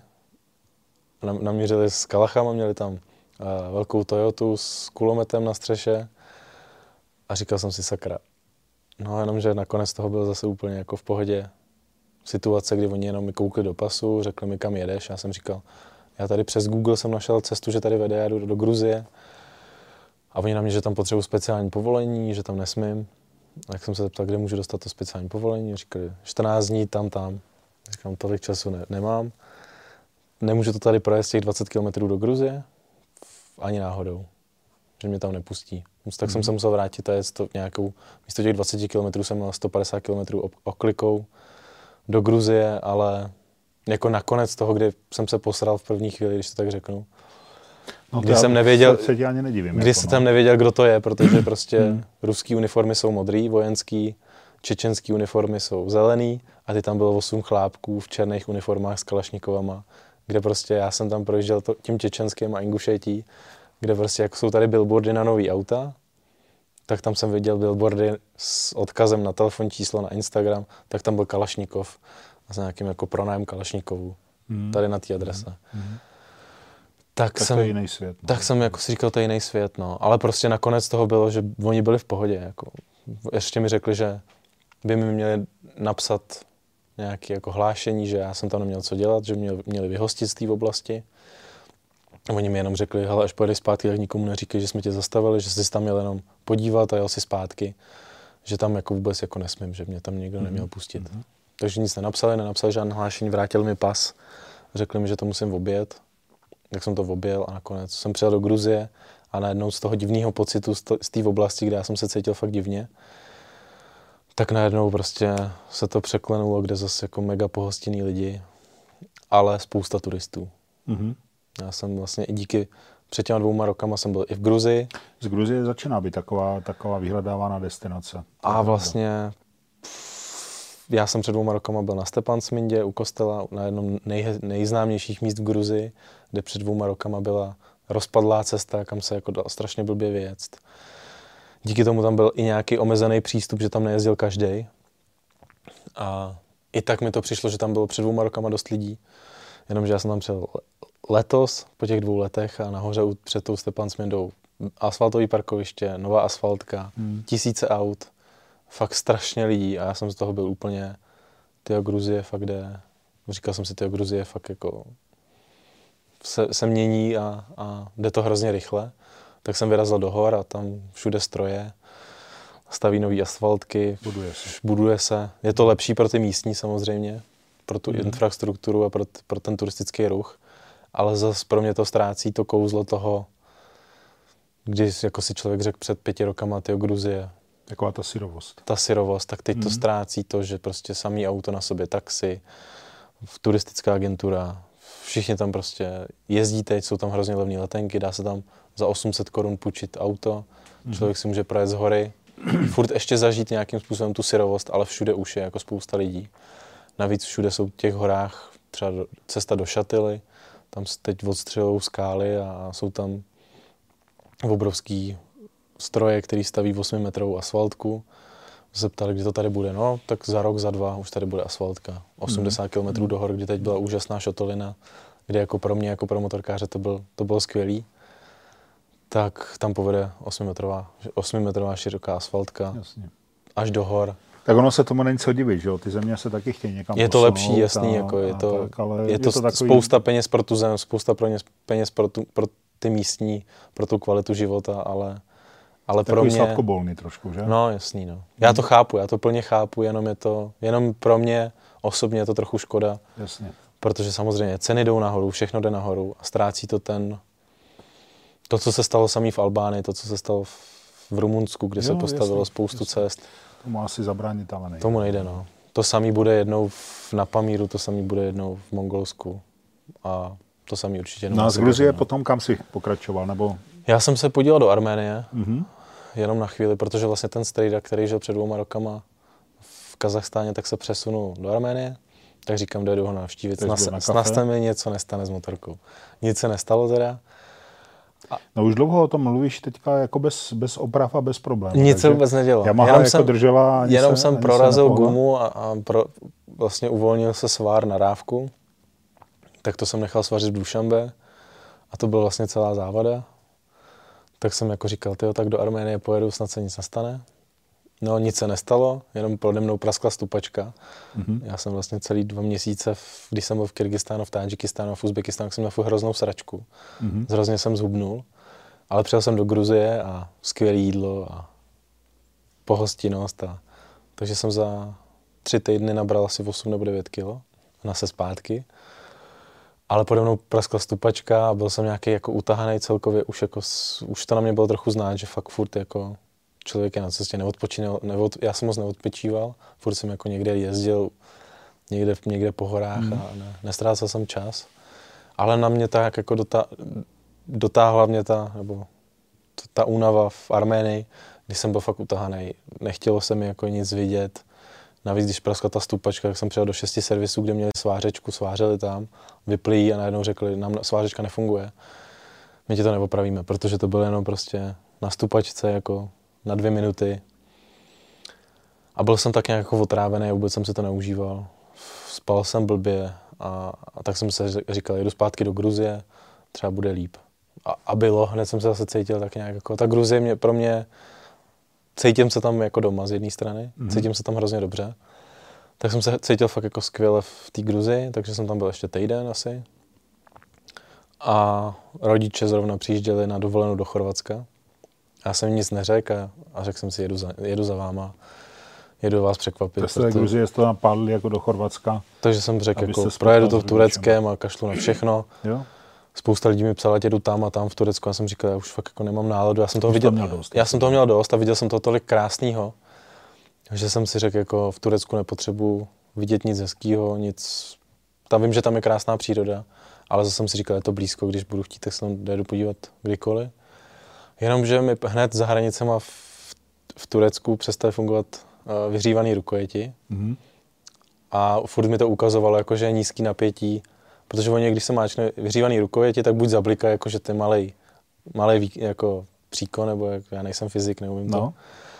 Mal, tak, tak jsem si říkal, že snad to není regulátor dobíjení, protože pár kluků mi říkalo na té Yamaze, občas bývá problém s tím, že tam je regulátor dobíjení špatný.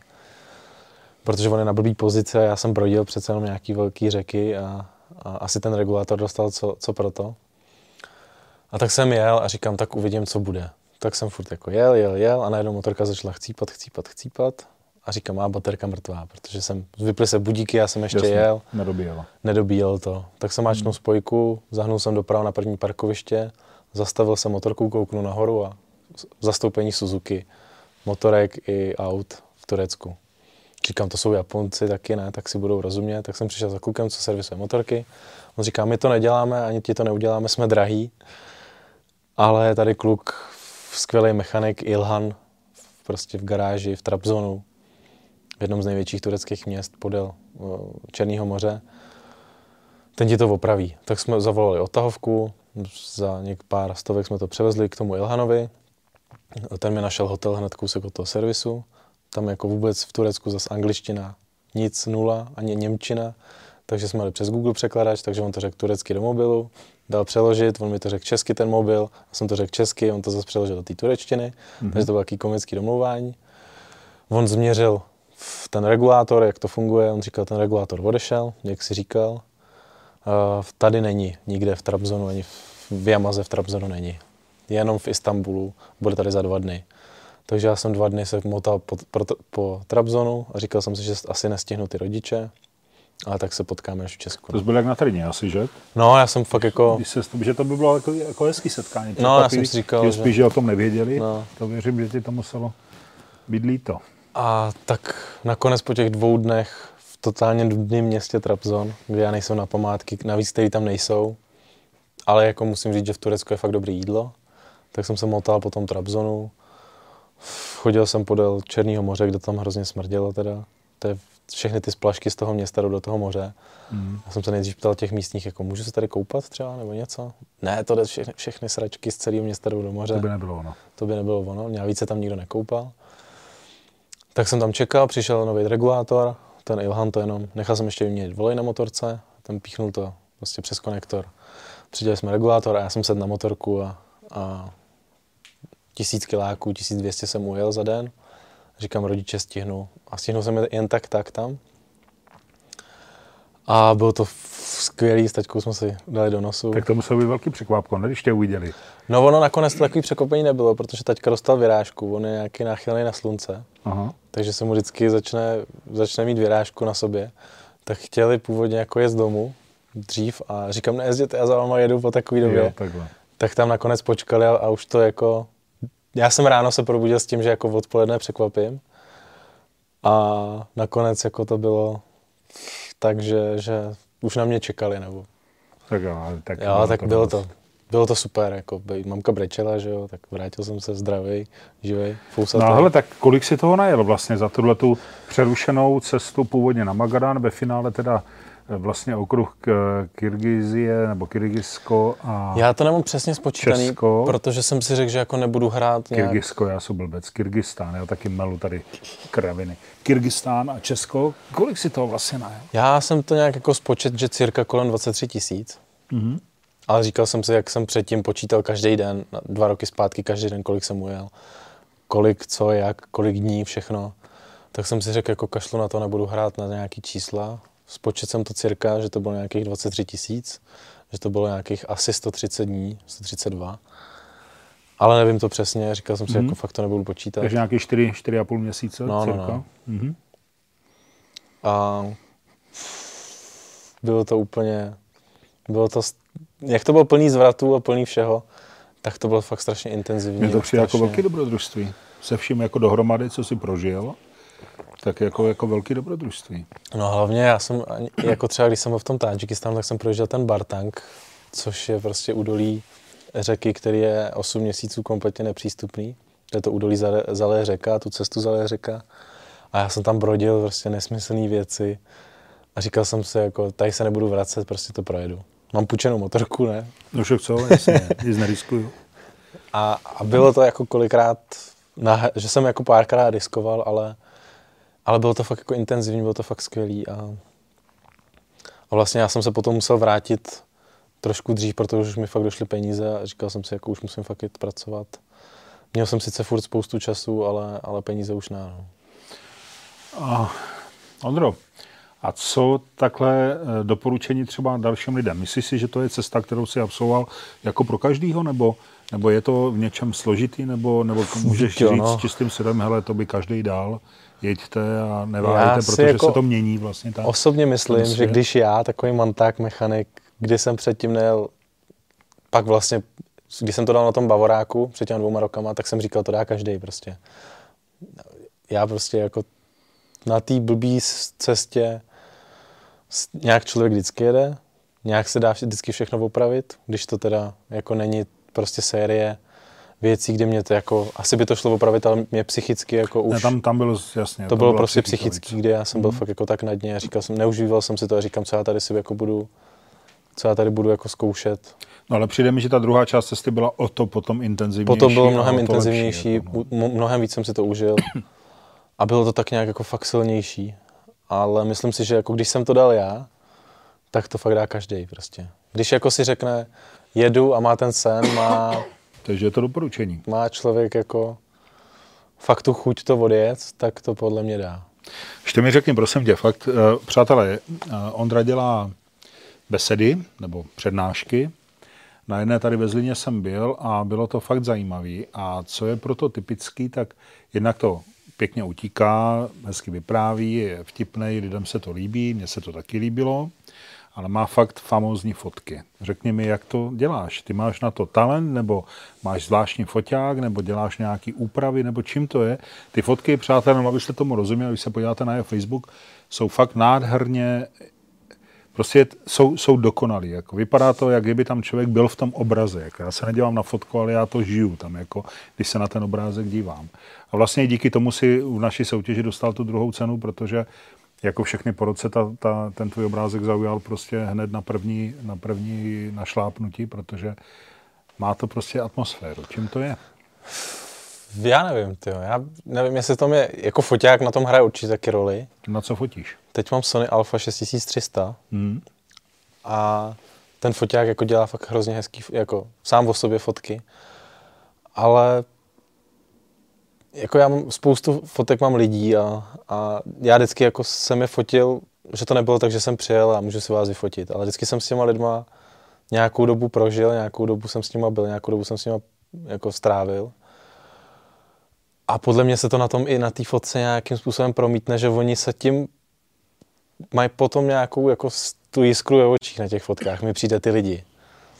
Hele, mluvíš mi z duše, protože já jsem to tady vyprávěl, než jsi přišel, tak tady ve štábu jsme to řešili. A já jsem říkal o tom, že ty fotky jsou fakt krásné, ale největší dojem na mě udělali fotky lidí. Jako.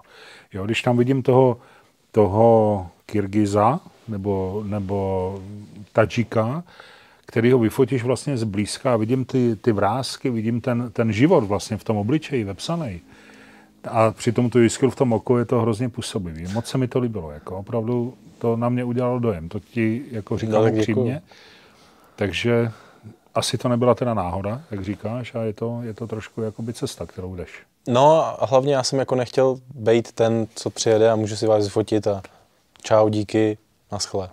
Ale vždycky fakt jako, já všechny ty fotky těch lidí, tak to nejsou, když to řeknu, e, jako lidi, random lidi, který, se kterými jsem se potkal, pozdravili jsme se a zase čau a vyfotil, hmm. jsem si, vyfotil jsem si a odjel jsem. A vždycky to bylo jako, že jsem s těma lidmi strávil hodinu, dvě, nějaký větší čas, kdy, kdy podle mě se to na těch fotkách fakt promítne, že prostě člověk sundá nějakou jako bariéru a oni se tvářili tak upřímně. Oni ty, ty lidi jsou upřímní už jako sami o sobě. Ale podle mě to jako díky tomu, že jsem se s nimi pokecal rusky, něco jsme probrali. Jakože nějaká vazba tam vznikla mezi váma, jo? Myslím. Takže nějaká jako, a ty lidi jsou strašně přátelský mm. a já jsem se s ním, k ním snažil taky být přátelský. Tak to vždycky jako, podle mě jako ukázal to jejich dobrý srdce i na té fotce, no. Jo, já jsem to tak viděl. Fakt jsou pěkný a přátelé doporučuju. Na Facebooku určitě bude další plán, nebo plán dalších, dalších eh, přednášek, zajděte si to poslechnout, stojí to za to. A je tam dobrovolný vstupný, takže to ani není moc drahý, záleží na vás, ale fakt to stojí za to, je to dobré, doporučuji. No a jaké máš plány? Teďka seš doma, jezdíš si po přednáškách autobusem nebo, nebo vlakem, nebo jak jezdíš a co bude dál? Já vlastně hned, jak jsem se vrátil, tak jsem dostal nabídku zas na práci. Ideálně spojenou s, s motorkařením, že vlastně natáčím uh, cesty po, po Evropě pro takovou jednu společnost. Ale vím, že to je takový, jako, že to nechci dělat určitě dlouhodobě, že, to je, že bych nejradši zase jako na jaře vyrazil někam a furt v sobě mám, nechci to jako dávat, že to fakt pojedu, ale furt v sobě mám neuzavřený ten Magadan a že prostě jsem, mám to v sobě nějakým způsobem jako nesplněný cíl.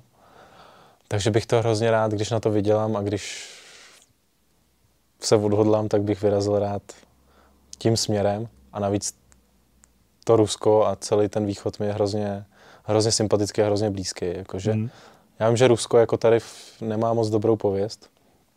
Je to i z historických hlediska asi, že? Ale prostě tam, když člověk přijede a baví se s těma místníma, a, tak ty Rusáci jsou a lidi obecně na tom východě strašně vstřícní a strašně pohostinní. Mm-hmm. To, jak je pak člověk jako potká v Evropě, tak to jsou zase nějakým způsobem asi zkažený naší dobou už, kde tady se víc asi hledí na jedince než, než na skupinu. A tam prostě ta dobrosrdečnost a ta pohostinnost vždycky nějakým způsobem, kdy fakt, jak říkám, zase ta pohostinnost je tam, je tam neuvěřitelná. No. A kdy se tam chystáš na ten Magadan? Máš nějakou představu? Teď mamka, bude, teď mamka bude nešťastná, když to bude říkat, tak jako rád bych vyrazil v květnu, no, asi. Já jsem původně jako si říkal... Příští rok květnu? Příští rok květnu, no. když jako seženu peníze a dám motorku do kupy. A sám? Pořád sám? Sám, teď jako chci sám. By se ti někdo přihlásil třeba z našich diváků, přidal by si z někoho sobě? Ne, jel bych sám prostě. Je to po, pro mě, já to sám nejvíc prožiju. Sám nejvíc, to je nej, nejintenzivnější, že se nikomu nemusím podřívat. Umíš být sám se sebou. Umím být sám se sebou, no. Hmm. Mám, já pak mám vypnuto, vypnuto v hlavě, nepřemýšlím. Hmm. A to je asi nejlepší, jak být sám ze sebou, no, že člověk jako nepřemýšlí nad kravinama a má prostě vypnuto. A pff, co jsem to chtěl? Já jsem původně, když jsem přijel, tak jsem si říkal, tak nepojedu na motorce, na další cestu prodám motorku, dám ji do kupy. Ale že pojedu, koupím si motorku v Indii, třeba pojedu Nepál, Pákistán, budu, pojedu chvíli do Indonésie za ty peníze, co dostanu za tu motorku. Jenomže už jsem chvíli doma, zase jako projel jsem se na motorce v Česku a říkám si, to já nedokážu být bez té motorky, furt je to, furt ta jízda na tom motorku je zážitek a nechci jít na nějakým jako kosti třasu, na kterým se to nebudu užívat a budu to přežívat. Mm-hmm. Takže furt tam ta motorka je hrozně, hrozně moc. A... Ale která motorka? Yamahu jsi měl půjčenou, tak tu zvrátil, KTM máš rozbitou, tak která je teďka tvoje no, ty motorka? dám do, do, do kupy KTM, furt tak nějak, já jsem se na ní projel. A ta motorka podvoz, šanci, jo? podvozkově a motorově je fakt skvělá a říkám si, když nebudu tak nějak topit ve sračkách a, a dávat jí takový mega záhul, tak by to třeba mohla dát. Mm-hmm. Ale furt koketu ještě s dalšíma myšlenkama, jako já jsem teď měl půjčenou tu Yamahu Tenere 700 novou, ta Yamaha první se nerozbila skoro a já jsem se svez na té Tenerce a je to fakt skvělá motorka. Takže ještě uvidím, jak se to všechno vyvrbí furt je čas ještě to nějak jako přizpůsobit. Takže plány jsou, peníze skoro moc ne, ale... A to tam asi k tomu patří. Teď. Říkal jsem si, jako když jsem scho- byl schopný sehnat ty peníze na tu cestu za půl roku, tak by se mi to mohlo podařit i teďko, ale to se uvidí prostě. Jak, jak a vy, už... Kolik je jenom tak řádově, abych měl představu rozpočet takovéhle cesty, kterou ty jsi absolvoval, nebo kterou jsi měl naplánovat třeba ten Magadan zpátky? Já jsem měl jako čtvrt milionu připraveno. No. To mě to stálo teda trochu víc i díky těmu posílání té motorky sem a tam, tomu návratu. Ale říkal jsem si, jako teď se fakt voháním, že, že ať už dělám ty přednášky nebo natáčím ve všech volných chvílích pro tu firmu, tak že to nějakým způsobem, způsobem vydělám. Spím v autě kolikrát, když jedu někam na přednášku, protože teď mám půjčený auto od rodičů, mm-hmm. aby jsem sem přijel. A Takže do Zlína jsem nejel autobusem? Do Zlína jsem nejel autobusem. Mm, dobře. Ale všude jinde jako... Jo, jo. Tak, tak eh, jako snažím se žít co nej, nejskromnějc. Pavel Pondělík taky říkal, že teď přišla ta, ta skromná fáze. Teď takový já ten, si teď ale uvědomuji, že já jsem lákal diváky na tvý přednášky s tím, že je dobrovolný vstupný, že to nebude drahý, tak přesně naopak, přátelé. Jestli chcete pokračování další, aby on, uh, Ondra vyjel na Bagarán, tak je potřeba tam přitlačit trošku. Je to tak? To ne, já jsem si jako říkal, že, že to nechci jako vydělat všechno na těch přednáškách, ale že si to vydělám tou tak prací. je to jeden a... z možných zdrojů. Jo, je to jeden z možných zdrojů, ale Jasně. není to věc, která by mě teď jako, říkal jsem si, že se tím budu živit, a, ale chci jako si vydělat nějakým způsobem na tu cestu sám. No. Ondro, moc děkuju. Já jsem moc spokojený tady s tím povídáním, opravdu. E, má to víc důvodu. Jednak, jednak, jak jsem zmínil, tak já bych mohl být tvůj otec, jakoby věkem. A mně se strašně líbí, že, že tvoje generace a Pavel Pondělík byl to samý, že jo, a, a, a, a před, před váma Vojta Lavický, že, že jste takový, jaký jste. Jako, mně se to hrozně hezky jako poslouchá a líbí se mi, že, že takovýhle mladí lidi jsou, schutí a ne, bez strachu a, a, a s odvahou a s nějakým elánem a entuziasmem a plánama, tak to fakt děkuju za to a blahopřeju. Užil jsem si to povídání, díky za ně. Držím tě palce, aby to s tím Magadanem a počítám, že dalšíma cestama, protože, jak jsem vyrozuměl, tak jsi prostě cestovatel a dobrodruh, eh, jak si eh, na Tyrelem a je jasný, že to tím neskončí, to je tak aspoň vychází. Pak, když tě potom neusadí nějaká žena a děti, to pak to už je zase jiná životní pří, eh, knížka a příběh. Děkuji ti za to, že jsi k nám do Zlina dorazil. Držím ti moc palce, aby to všechno dobře dopadlo aby si ty těžkosti s tou motorkou neměl takový, jaký si je měl. To si třeba už jako odbil a, a, a doufám, že se tady nevidíme naposledy.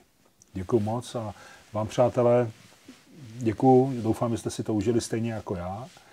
No a držme Ondrovi palce společně a těšte se na další motoporky. Zase tady bude někdo zajímavý a a třeba si to zase užijeme, nebo určitě si to zase užijeme. Tak se mějte hezky a jezděte s rozumem. Mějte se.